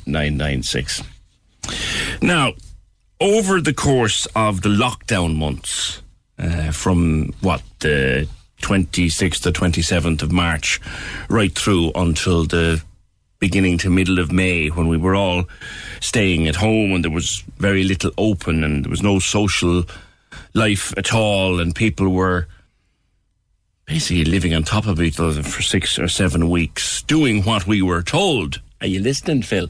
Doing what we were told. One of the topics that came up on the show very frequently was domestic abuse and the fear of a rise in domestic abuse. And I remember when we had a daily feature on the program where we gave out all of the various numbers for people requiring assistance during lockdown. One of the numbers we were asked and we were most happy to add to our list was numbers for the various outlets, the various charities, the various uh, NGOs dealing with domestic abuse um, because there was a serious problem. And within a few short months, COVID 19 has just caused a major upsurge in the number of complaints about domestic abuse. Sarah Benson has been writing about it in the Irish Examiner. Sarah, good morning to you. Good morning, Peter. Sarah, Good morning to your listeners. From Women's Aid. It, very early into lockdown, um, we started to get those calls um, because people were literally tied up with their abuser in the one house, locked up 24 7, and they were frightened. Yeah, I mean, um, so Women's Aid runs the National Free Phone Helpline and also then our own Dublin-based face-to-face services and connects women with services all over the country, including all the, the many Cork-based services. When the COVID-19 emergency first happened, ourselves, uh, our colleagues in Ireland, but also uh, our colleagues all across the globe just took a big inhalation of breath because we knew that as things started to lock down, things were going to get even worse for those who were already living with domestic abuse. And what I had written about in the Examiner was just to say that before this pandemic, we already had an international pandemic of domestic violence and abuse. And in Ireland, one in three women will experience some form of abuse from a current or former partner during their lifetime. So when you consider so many women already in abusive relationships and indeed children in their own homes. When we were all told to kind of batten down the hatches, uh, when we were told to work from home, when indeed many sadly lost their jobs, when the schools closed, what that did was contracted, you know, an already uh, difficult situation right into one space where the opportunities for respite to get out to work or get out to see family or friends or indeed to get help became even more difficult. And so mm. initially we thought we'd see a drop off in calls because the opportunity might not be there. So we worked very hard, Women's Aid and also Safe Ireland and other services to highlight the fact that we were still there. And then what happened was we saw a surge and our National Free Phone Helpline responded to 43% more calls between the end of March and June this year compared to last year. Wow. And our 2019 figures were already showing an increase on 2018. So what we know is that the demand is there, the need is there, um, and we can't overlook this pre-existing pandemic in order to try and deal with, you know, th- this awful emergency of the COVID-19. The, the people who, who wrote to us, and as you'll appreciate, very few of them were able to, to go on air, but they, but they wrote to us, um, and we read out many of their emails. And one of the things that I noticed uh, as a kind of a pattern was, look, um, yes, there, there is a problem with husband, partner, boyfriend, whatever, but if he can go off to, I don't know, go fishing or go to the pub or go to the bookies, you've got some breathing space for a couple of hours. That was taken from people. That added to the whole um, locked down feeling. It just, the stress levels, everyone's stress levels went through the roof. Absolutely. What we were hearing on the helpline was you know, um, what we have always heard, which is reports of, you know, not not just physical abuse because it isn't always physical abuse, but horribly coercive, controlling behaviour, emotional abuse, uh, economic abuse, particularly in households that were even further hit by, you know, the economic disaster that this thing has brought. Um, but it was the levels of increased anxiety and distress and hopelessness of I can't get away, I can't even get a minute to myself. And we also extended our instant messaging, our online chat service, because while it also supports, you know, those who prefer to communicate that way or deaf and hard of hearing women, it, it became then also an outlet for those who wanted to maybe communicate more discreetly, silently, you know, um, so they would go on our website and be able to chat in silence even when the abuser was in the next room. And we also had women you know, ingeniously trying to reach out and get emotional support and information on their options. They would yeah. go into the bathroom and turn the shower on. They'd go out to the shed. They'd go out to their car in the middle of the night. Um, and at the same time, you know, what we were hearing is really enhanced levels of upset as well. Yeah, yeah. So, what do you do now afterwards? How how what what needs to happen now to tackle not only those increased numbers, but like you rightly said before, the, the increased numbers you knew were there anyway. What what what needs to be happening?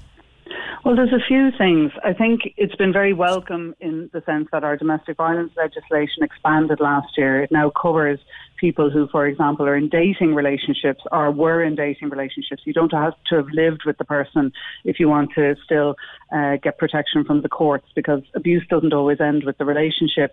We also have the crime of coercive control, which properly, really explicitly recognises that mm. all abuse is not physical Has abuse. anybody actually been charged with that yet? There has been one conviction up in Donegal, I understand. There's another number that are before the courts and another number that are under investigation. Okay. We had the Garda Commissioner um, participate in our webinar last week who, who um, confirmed that that was the case. It is, it is a new way of thinking for the courts because it basically uh, properly recognises that domestic violence isn't always a single incident, but often many, many incidents, yeah. sometimes on their own are not crimes, but when taken together have the impact of completely diminishing somebody's life, yeah. controlling them, isolating them, and putting them in fear. And it was so, the old uh, slogan, wasn't it, Sarah? You, you, don't need a bruise to be abused. That precisely. coercive control, that legislation put put real meat on that it's a really important message um, to, to put out there because what was very sad was when we launched our annual report last week with the supplementary report on COVID 19, we had commissioned a survey, independent survey in 2019, late 2019, just to inquire of those who had lived with survived domestic abuse, who they had sought support for, uh, what had been helpful, what hadn't. But we also asked the question if you didn't access support, why? And we had a sample, a very robust sample, nearly 1,000 respondents. One third of those had never spoken to anybody about what was going on. And the reasons given were number two, and I would have thought it might have been number one, but number two was fear of their abuser. Number one was fear of people knowing what was going on. There was fear of not being believed, fear of stigma. So while we call on the government to continue to roll out policies and to, um, you know, uh, follow through on legislative gaps, at the same time, we realise that we have a long way to go as a community, as a society, to encourage those who live with domestic violence uh, and abuse, and indeed sexual violence and abuse, to say it is not the responsibility of the person who is abused, it is the responsibility of the perpetrator. And that still needs to be reinforced again and again because obviously, sadly, from that study, we see that there is still this sense of stigma and shame, um, which is stopping those who deserve and need support from reaching out. Okay. All right, listen, leave it there, Sarah. Thanks very much. That's Sarah Benson from Women's Aid. As we suspected from the people contacting us and the messages we were getting, there was a, a serious uh, uptick in domestic abuse uh, during the, the lockdown weeks. And you can imagine, can you not, the fear that people would have if we were to find ourselves in another lockdown at any point, partial or national. Uh, the fear that that would instill into many, many people. 1857 On Golf Gate, stuff keeps coming in, keeps coming. It's the gift that keeps on giving. If this was an annual event, just look at all the people in attendance. No wonder nobody was held to account in the crash of 2008, which is interesting. This was to be the 50th anniversary dinner of the Oireachtas Golf Society.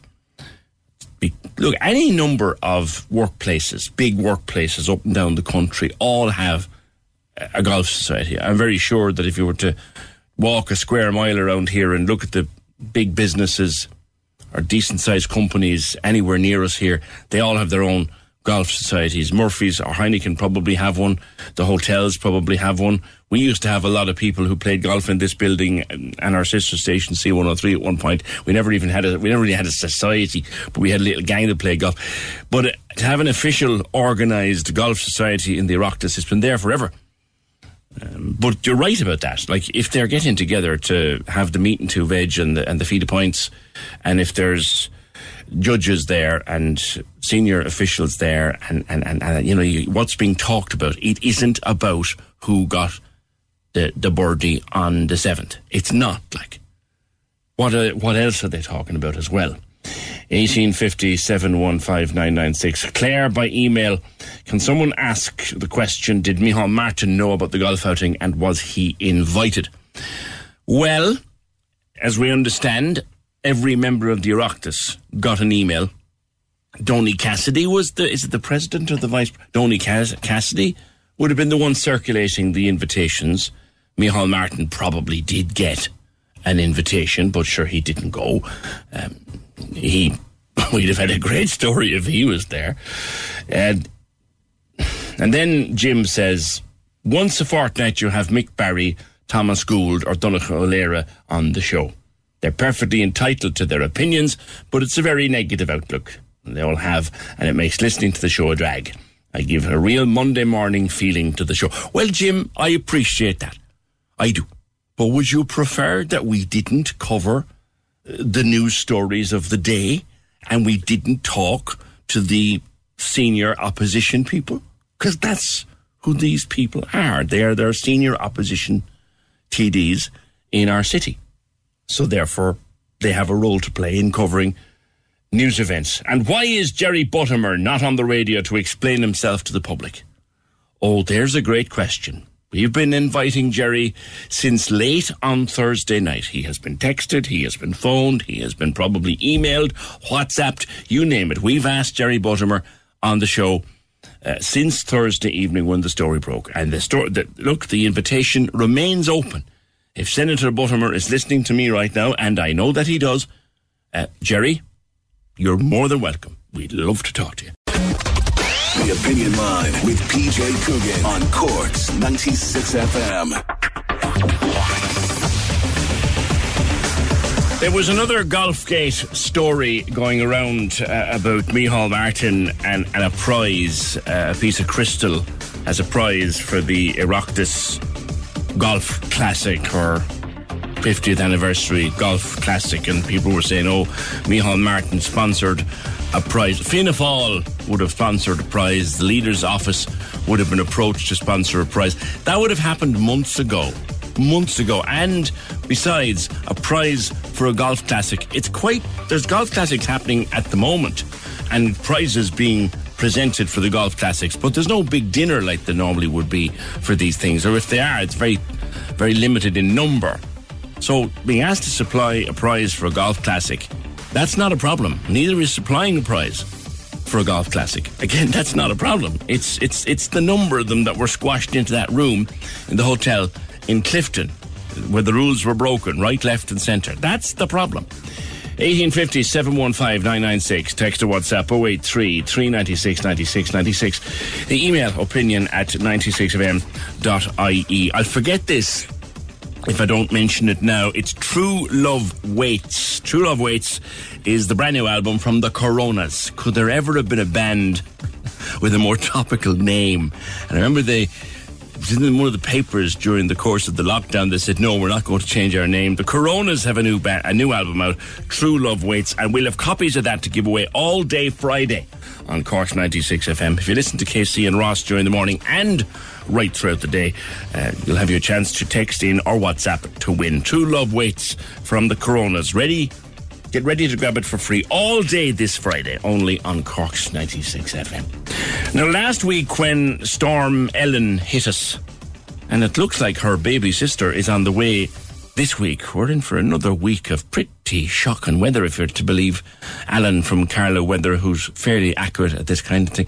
Anyway, getting back to, to Storm Ellen, um, one of the things that Ellen did was to knock one of those iconic trees. It was the beautiful monkey puzzle down in Mahon, and one of these things that's been there since forever.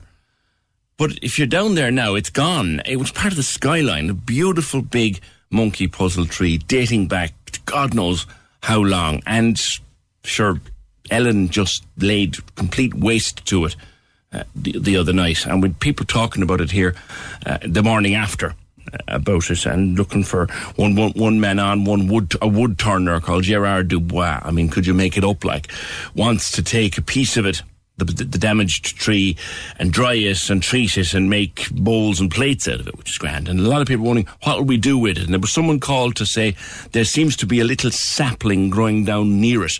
So maybe we could save it for a, a future generation. Luke Casey is at St. Michael's Credit Union in Blackrock. Luke, good morning to you. Good morning. How are you? Good. There, there may well be a future for the monkey puzzle, or some kind of a, a way of, of of letting allowing it to live on.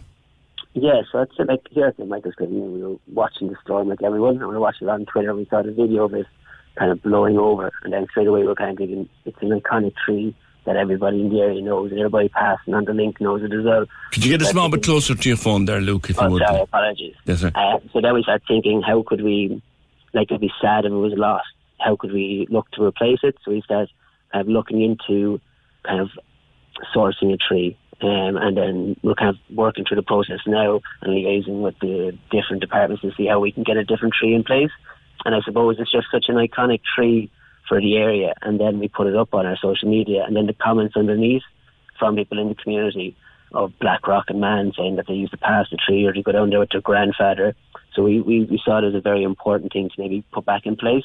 So we're looking at how, how we can replace it. And we've had a great response from members of the community getting in touch to say that they'll help plant it. We even had an offer to uh, get one of the trees donated as well. So we were just kind of looking at a way so that future generations could enjoy it because it has been there since 1845, you know? Yeah, it was the, Mr. William Crawford of the Remington Crawford yeah. fame. He planted it in, in 1845. Now, there aren't that many of them around.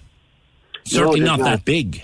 No, no, and it's it's it's massive. So I suppose what was there, um, we are looking at kind of we won't be able to get one that's that size because we wouldn't get one that's that old. But we're looking at kind of getting a tree that is of a mature enough stage that we'll be able to plant it so that it's maybe beyond the sapling stage, but also kind of a bit more presence there. They do they are a slow growing tree. Yeah. But we are looking at how kind of how we could kind of get one of an older age. And you want to specifically get a monkey puzzle, is it, Luke? Yeah, well, that's what we're that's what we're looking at. We think it'd be good to replace it with the same kind of tree that was there because you know it was just such an iconic tree. Yeah. And I suppose even from the reactions online to the story and it falling over, you can see kind of what it meant to people locally, but also kind of from the wider area as well, you know? Yeah, you'd probably have to transplant one and get, if you wanted to get a good one, like you'd want to have to transplant it and put it, and, and you'd, it would be expensive to do. Yeah, it looks, it looks, it looks like you'd have to kind of transplant one and put one in place, but we're just kind of exploring all the possibilities now at the moment, you know?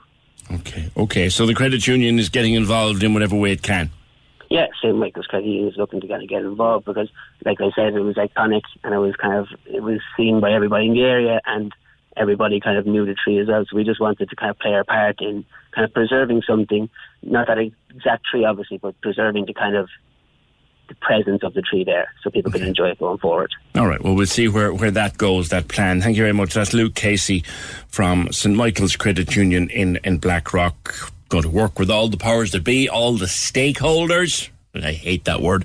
All the various stakeholders to try and get a monkey puzzle, a reasonable sized monkey puzzle to transplant into the space where that one came out of.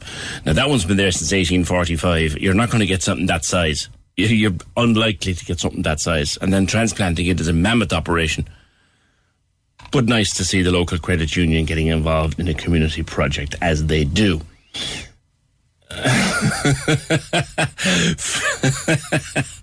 Phil Hogan and Ursula von der Leyen have been spotted in a carpet showroom and in Belgium buying a roll of carpet and a sweeping brush. The Opinion Line on Cork's 96 FM. With the indoor self-service laundrette now at the Junction Vicars Road. Open every day to save you time and money. Selfservicelaundry.ie. Casey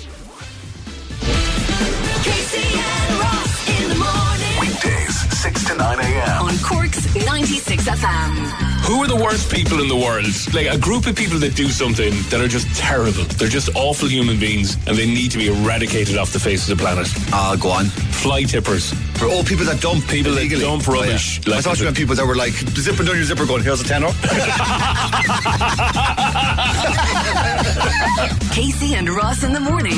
Cork's 96 FM. This is Cork's Gold Imro award winning talk show. The Opinion Line with PJ Coughlan Text or WhatsApp now. 083 396 96 96. on Cork's 96 FM. couple of comments we've held over on domestic violence. We were talking about the uptick or the upswing in domestic violence as confirmed by Women's Aid. Uh, Tony said, PJ, can I ask what services are there for men who also suffer from domestic abuse? There's a lot of it out there, but men are well known for not talking about it. We struggle with a campaign to get us men to talk about our mental health as it is. And you're correct, Tony, and every time we talk about domestic violence, I am reminded uh, not to forget that it happens to men too, and indeed, I, I try not to. Uh, Men's Aid is out there. Uh, formerly known as Amen. And their number, uh, they have a website first of all, it's www.mensaid, M-E-N-S-A-I-D, mensaid.ie. And they have a contact number as well, which is 01 554 3811. 01 554 3811. And Vicky was on. Hi, PJ. Hope you're well. I've spoken with you before as regards the desperate matter of domestic violence. Just to let you know, the courts are open for applications and are very aware of the increase in incidents. We as solicitors are also very aware, and it's nothing we can do to help with advising those who need to make a court application. We would, of course, be obliged to do so. Best wishes from Vicky, and thank you for that. Councillor Kieran McCarthy was on about the monkey puzzle, dates back to the early 1800s. It's nearly 200 years old. It is indeed. The owner of the land and the tree has now been in contact with it, with uh, Councillor McCarthy, and they're working with the local community with regard to replacing it and with using the timbers going forward. Good. Come back to that one. Now, schools are due open. The first of the schools are due to go back in the next couple of days. They'll be going back in dribs and drabs from, suppose, the back end of this week, starting probably Wednesday. Uh, Thursday, Friday, and then the primaries. I think all of the primaries will be starting back early next week on the first of of December, and of course the discussion is still underway. Can it be done? Can it be done efficiently? Will we be taking the children back out of the schools again in a few weeks' time because there's been a massive surge in COVID nineteen? And the simple answer to that question is we do not know, but we certainly hope not. But there's an article written in the Irish Times recently um, by a professor of sociology from uh, Maynooth University, Linda Connolly, and she was simply saying in that article, we really can't do this in the way we think we want to do it. In other words, it's not really possible to do it in the way the government thinks it can be done. Now, this interview is a few days old and was done prior to anything to do with Golfgate. Uh, so it may be a little dated in that political, in that regard politically. But I just wanted to talk to uh, Professor Connolly about the article she'd written in the Times and her thoughts on whether we could get the schools back on schedule and properly. Professor Connolly, your article states very bluntly in the first paragraph education will not or cannot be delivered as normal in the autumn. Hundreds of our listeners are wondering what to do with their children in, in less than two weeks' time. What can be done? Well, I think we are in a very difficult situation currently. Uh, the, the, the number of COVID cases is rising, and in particular, we're told that the number of community transmissions, and this suggests that the opening, the full opening of schools, which is over one million children, will have implications for society. Um, and on the one hand, schools are opening and they will continue. But when, when I say as normal, um, what I mean, I suppose, is that school is not going to be the same. You know, uh, college is not going to be the same. Um, you know, there will be uh, protocols, very strict rules, uh, etc. So, so school may open, but it, it won't. It won't be the same. It won't be as, uh, you know, normal in the sense of uh, what it, it generally looks like. Particularly with young children, I suspect. Yeah. You know, children are prone to coughs and colds and sniffles Yeah. as a normal Absolutely. part of life. And they could be in and out and in and out and children quarantined and tested. Yeah. It could be chaotic. It could, but on the other hand, as all the, I suppose, experts, medical experts, psychologists, uh, you know, social scientists would say that school is equally as important for the, you know, the, the development of children, um, their social skills, and so forth. So, um, so, so there's, I suppose, a, a balance to be had in terms of how you ensure schooling will happen, and on the other hand, how we manage a, a pandemic. Uh, so these are very, uh, and then of course, parents themselves will have different uh, feelings about that. And I think in the article, I was trying to acknowledge that I suppose that it's not a case of uh, everybody, you know, you know, wants school to open. But on the other hand, they they do have a lot of fears. They have a lot of questions, and they are worried uh, about about you know the, the spread of this virus. So it's it, it it really is a very difficult question how you balance the question of um, the need for education and uh, versus the, the management of this pandemic, if it can be managed at all. families were thrust into a situation on the 12th of March that, that was not of their making and that they had no experience of how to deal with it. For the most part, they've managed to, to knuckle down and get on with it. But isn't it fair to say that at some point life has to go back to some semblance of normal? People, parents have to go back to work. Children have to go back to school and we have to try to get it right. Um, yes, I would agree with that. I, I, I have three children. I want them to go to school full time, but I, I also uh, would, I suppose, suggest that we also have to acknowledge the reality uh, that we're in. And this virus is going to be with us for a while.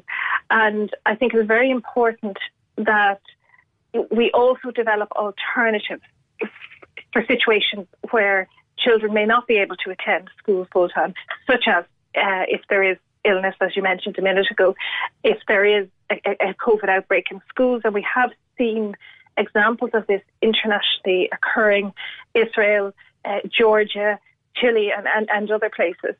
And I, I, I think what is very important in terms of the Irish context is we haven't really managed to uh, address that question of social distancing in schools. Mm.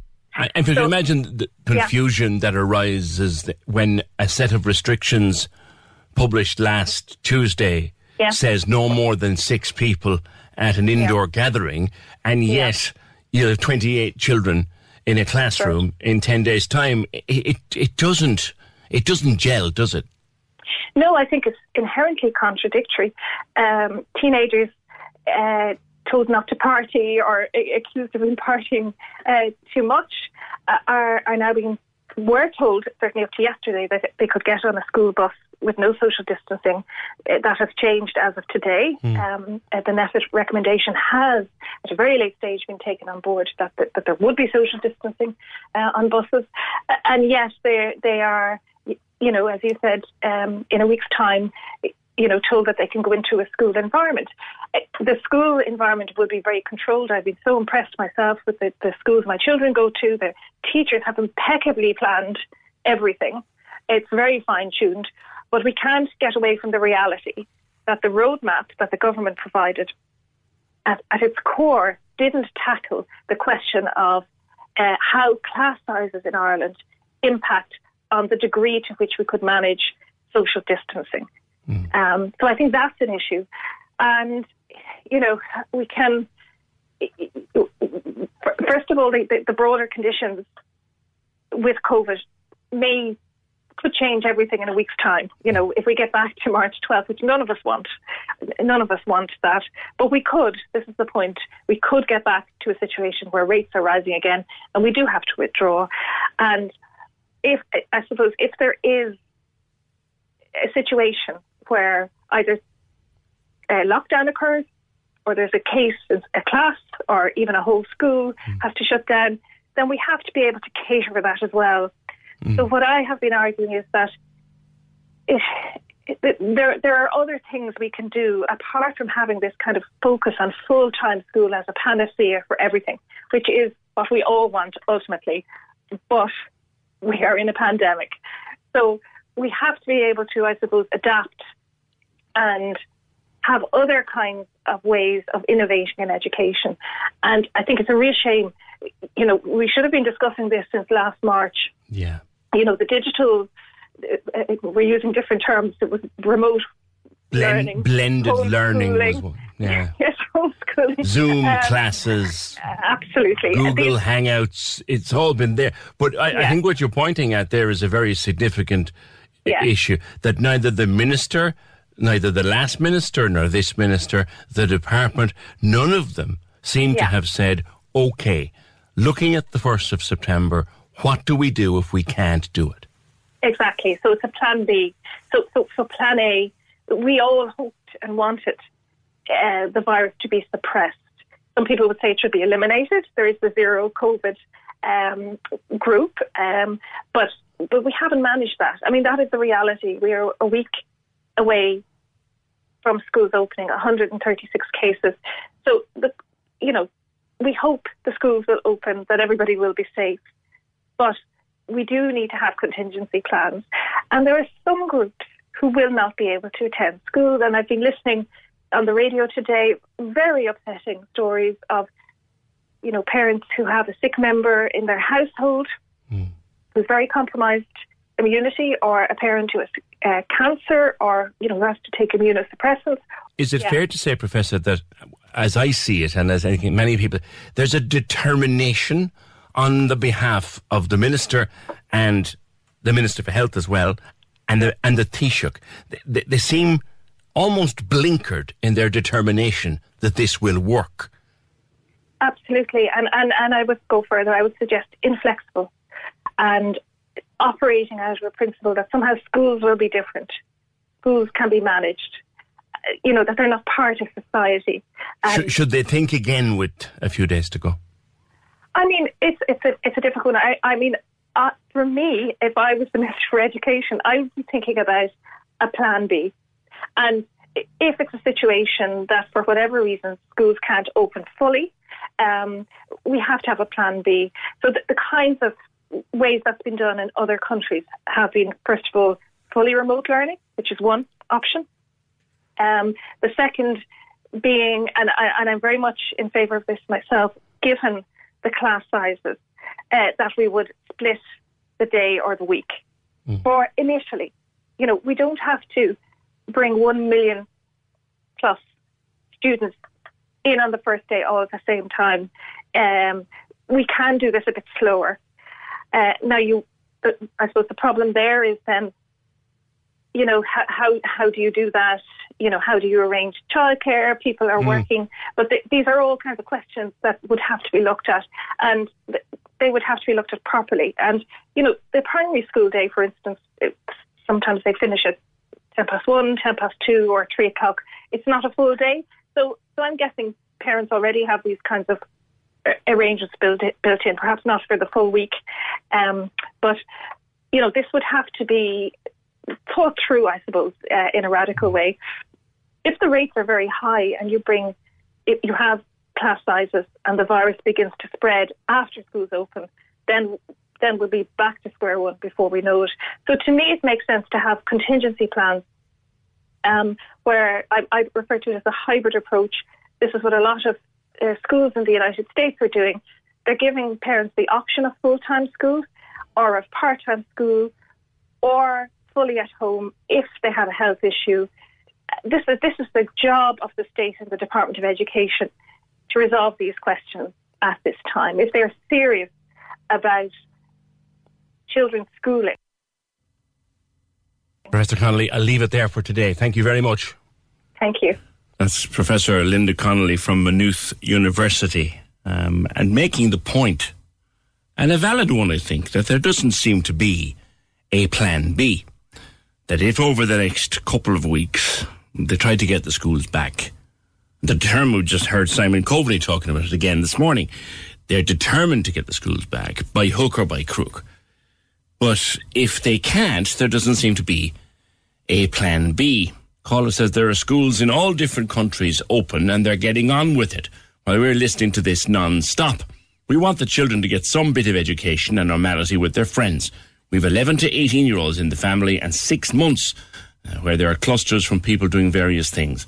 There are clusters anyway, but you need to get some normality for them. So effectively the caller is saying give it a shot. At least try it. They're doing it in other countries. They are. There are clusters in other countries. There are outbreaks in other countries wi- within within the schools, but we just need to suck it and see. I think it's what you're saying, caller. And Kevin, churches are broadcasting mass every day. Children will be fixed into one classroom with the teachers moving around, not the youngsters. So why can't lessons be broadcast for those who can't be in school?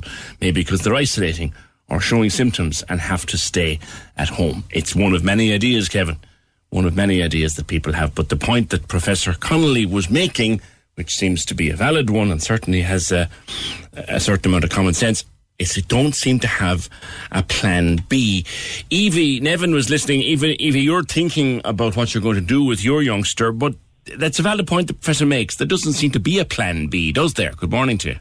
Good morning. No, there doesn't. Um, I have two children. Uh, one is about to go into junior infants. The other one's about to go into fifth class, and just there is no there is no plan B. And especially for a family like mine, where myself, my two children do have underlying conditions, there's been kind of no effective communication from either the government um, or the schools. And I, I think a lot of the schools are kind of just trying to go with what you know what works for them and, what they can achieve.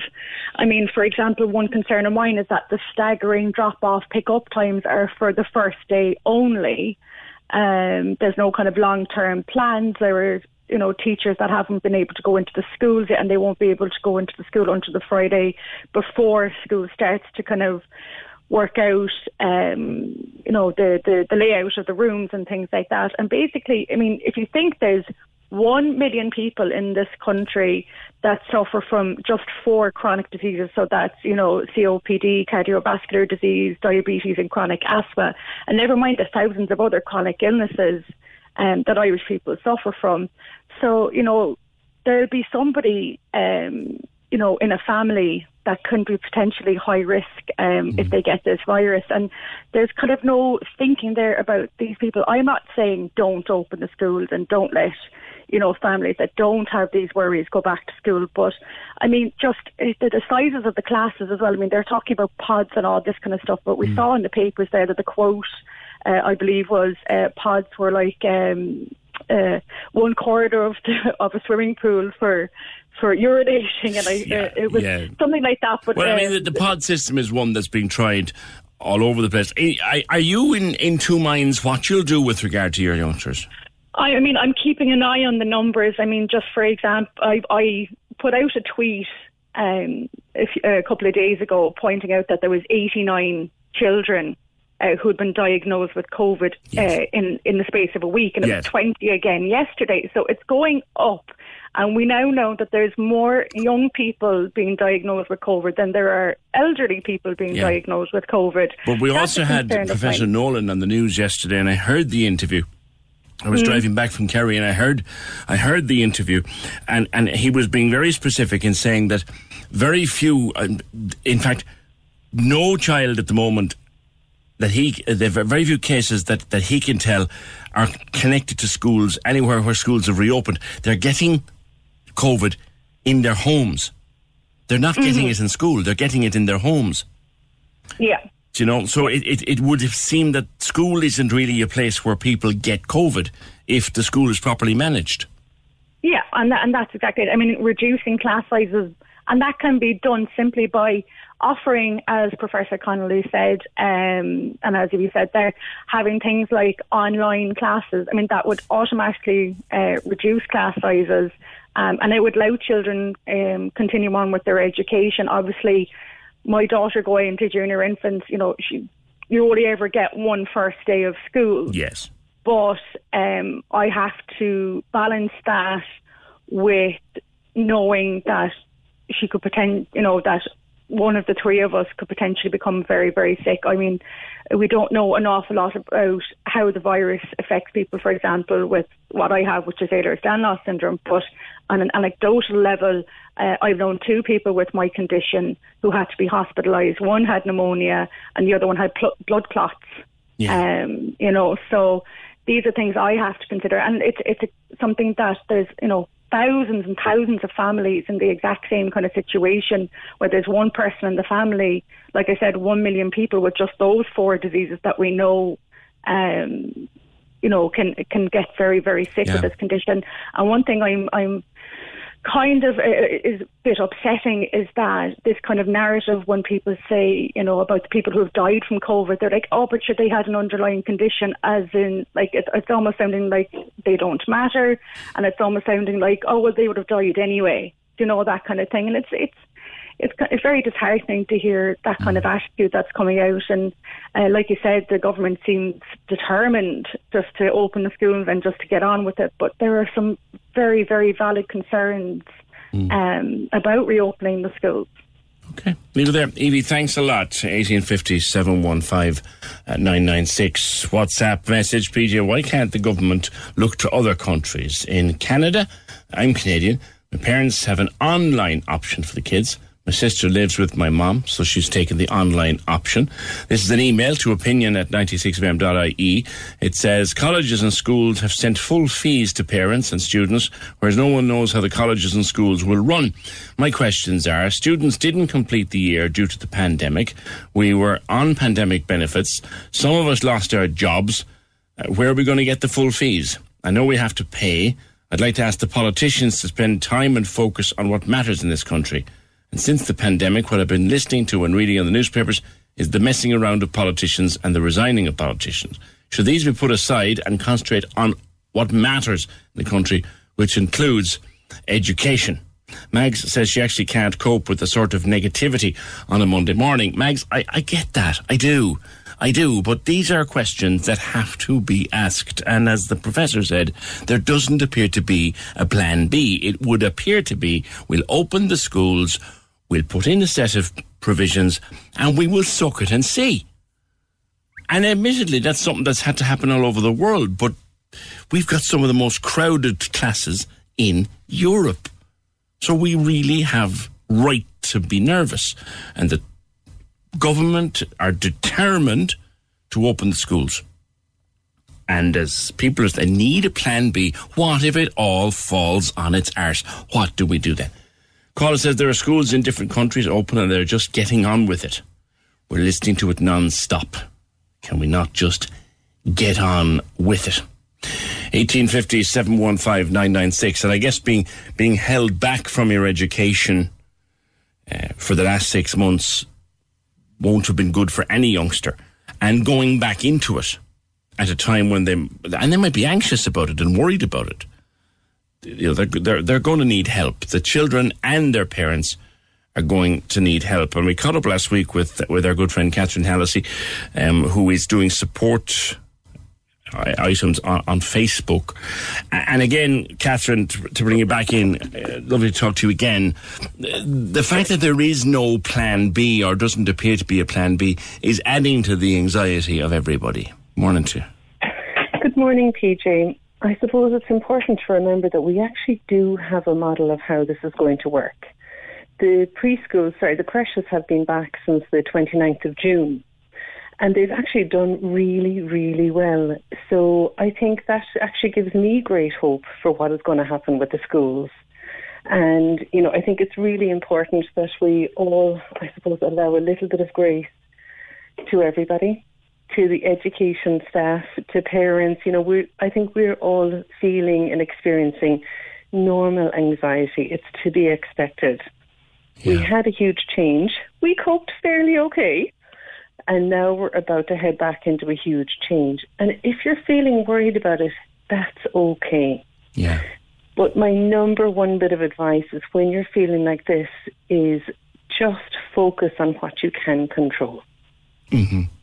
There are a few very simple things, and like, this is just really good in terms of managing any anxiety or managing any change. There are going to be so many aspects of it that you can't control. Like we can't know or control what's about to happen. Hmm. But there are a number of things that we can do to set ourselves up for success. You know, so just really just focusing, like bring it right back to basics. Yeah, You know- con- control. It's a great philosophy of life. Only control what you can. It's the most natural thing in the world to panic about things that you can't control. But what kind of things can the average family control in the next few days? I think we'll just go really, really, really simple. So we know that one of the biggest protective factors for young people is strong relationships with their parents. Now, this is even for adult children, you know, so this is for parents of teenagers, parents of children in college, parents of children in preschool and creche. Just really remember this is the biggest protective factor. You can't answer all your children's questions now, but what you can do is use your calm, loving presence to be there. If they ask you a question that you don't know the answer to, you say, real quick, I don't know the answer to that, but sure, let's focus on what we do know. You know, like really just never try and make up an answer. Like I'm always very, I recommend being very open and honest with young people and saying, look, I don't know. It's kind of annoying that we don't know, isn't it? And just make it a shared experience and being as light as you possibly can without diminishing somebody else's fears and anxieties. So you can acknowledge that this is a tough time and then also help your young person focus on what they can control. Yeah. So it's the basics, you know, it's the sleeping, the eating, the getting outside, exercise, fresh air, fun. You know, mm. like bringing that, you know, I, I don't think you've got to be down on the floor playing with your children and certainly not with your teenager, but being playful. Yes. And keep them away. I think we said this previously. Keep them away from the things that are worrying you. Oh, very, very much so. I think that for in most houses, it's actually the parents who are more worried, and I guess because we know more, and we have financial pressures as well. We all want the schools to go back. It means that the country can start to get back to normal, and parents can start to work more as well. And uh, you know, so so I think one of the reasons why we're all feeling so anxious about this is because we've got a lot riding on this. So even just to acknowledge that to yourself. Sometimes even saying that to yourself can actually help calm some of those nerves. Yeah. You know, and just doing your best to manage that. So like I've been doing a series on Facebook Live every day, just short five minute videos with tips for parents on how to help their children get back to school and actually thrive. Not just get back, but actually thrive despite what's going on. Because we know that times of adversity, they really do give us an opportunity to develop resilience if we're able to get that support of a connected adult Yes. And focusing on those basic things. Okay. Okay. People can find these little videos, and um, once you've done one, do they stay on your page? They stay on my page, and also then for people who want a deeper dive, well, um, those videos are free. And then every Tuesday, I do uh, a question and answer session on Facebook Live and Instagram. But also for people who want a deeper dive into this, I I have a monthly membership for parents as well. So um, doors are open until Friday. It's low cost. It's twenty euros a month, and you get a lot of coaching for that, where you'll be able to bring your questions. I give people a, a general plan to work on for the month, and then they'll come back with any difficulties they've had implementing it, and we'll tease it out. So it's just another bit of that support network. You know, we often talk about how we're parenting alone so much. Mm-hmm. And this is just a way of building an extra support network around you. Okay. So, and it's it's called Reclaim Parenthood because it's really about just doing what works. I want us to reclaim this, Right. get back into control, know what works, and then let go of the rest. All right. Catherine, always a pleasure. Catherine Hallisey, psychologist, is her Facebook page. You get details of all those various services that she offers. A little bit of calm, little bit of prioritizing. Don't let the children worry about the stuff that you're worried about. And a great philosophy in life. Try only to worry about the things that you can control. There is no point worrying about something over which you have no control. It's so easy to say that, but a lot harder to do it. But we should at least try. 1850 715 I've no doubt we will touch on the issue of children going back to school repeatedly over the next week or so. Can I just, at this point in time, grab 20 seconds to mention some sad news that I received last night? And again, it's a man whose name would not have been a household name, but the passing was announced last evening of a man called John Smith. Uh, John Smith was back in the day of the late Barry Roach and uh, Joe O'Connor when they were the gaffers at Cork Airport. John Smith was the head of marketing. He came to Cork Airport from the Aer Lingus office in Paris and he, he proceeded to turn Cork Airport around into the start of what is the airport it is today. And uh, John was well known and well respected and well loved in the business and in the media sector of Cork. And uh, he was a, a dear friend of mine. He's been in poor health for a number of years. I haven't spoken to him in quite some time. But I was sad to learn uh, last night of his passing. So may he rest in peace. And all those who knew him around Cork will, I'm sure, share, uh, share my view. Let's remind you of an interview on the opinion line back in April. This was towards the back end of April. I spoke to a man called Matt Jevon. Matt is a professional diver and a diving medic, and he had caught uh, COVID 19. And I had speaking to him, he was on the road to recovery at that point. But I was speaking to him about uh, his experience of COVID 19 to that point, the 28th of April. It hit me like a freight train. Yeah, I mean, there's no there's no denying what happened with it. Um, I wasn't that bad that I needed ventilation or more aggressive support measures, but certainly got hit pretty hard. But this virus will damage people even if they're they don't really experience any symptoms. They can go through a very mild um, form of it, but it can still cause issues to to the lungs. There's cardiomyopathy as well that that can go with it. So it it is a it is a nasty little thing. How long is it, do you think, before you'll be able to go back diving? Um, my type of diving is is not your sort of typical recreational diving. So I do a lot of deep mixed gas diving, and I'm uh, and I'm a cave diver. Um, so those types of dives will take a little while to build back up to. I'd be thinking in terms of, you know, some months to to get back up to doing those. I've got to get a clear chest X-ray, possibly CT scan, and I've got to get some lung function tests done. Um, I need to make sure that you know I'm at 100% before I uh, I start back in the water. That was the end of April. Matt, how are you now? Good morning again. Good morning. Yeah, um, great. Absolutely great. Have you been cleared to go back? I have, yes.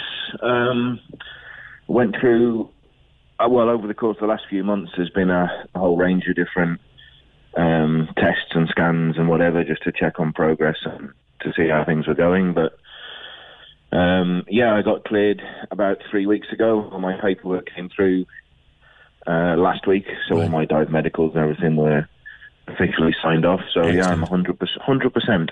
That was a long road, wasn't it? From around, uh, I think we talked at the time, it was about the end of March you took sick. Um, yeah, 15th of March was the onset of the first symptoms. So, uh, and then I got a positive test. You know, I was a, I was a bit unusual. People say that you know it it, it lasts a couple of weeks. It doesn't. It, it, I mean, I got a positive test on the 16th of April. Um, so you know, a month after first symptoms, and then I think when we spoke in late April, you know, I'd still got quite a lot of um, issues with the lungs and the and the breathing at You, that you time. were back so- to doing some gentle exercise, but you were still struggling a bit. You were, you, you know, you had, uh, you had a few weeks ahead of you.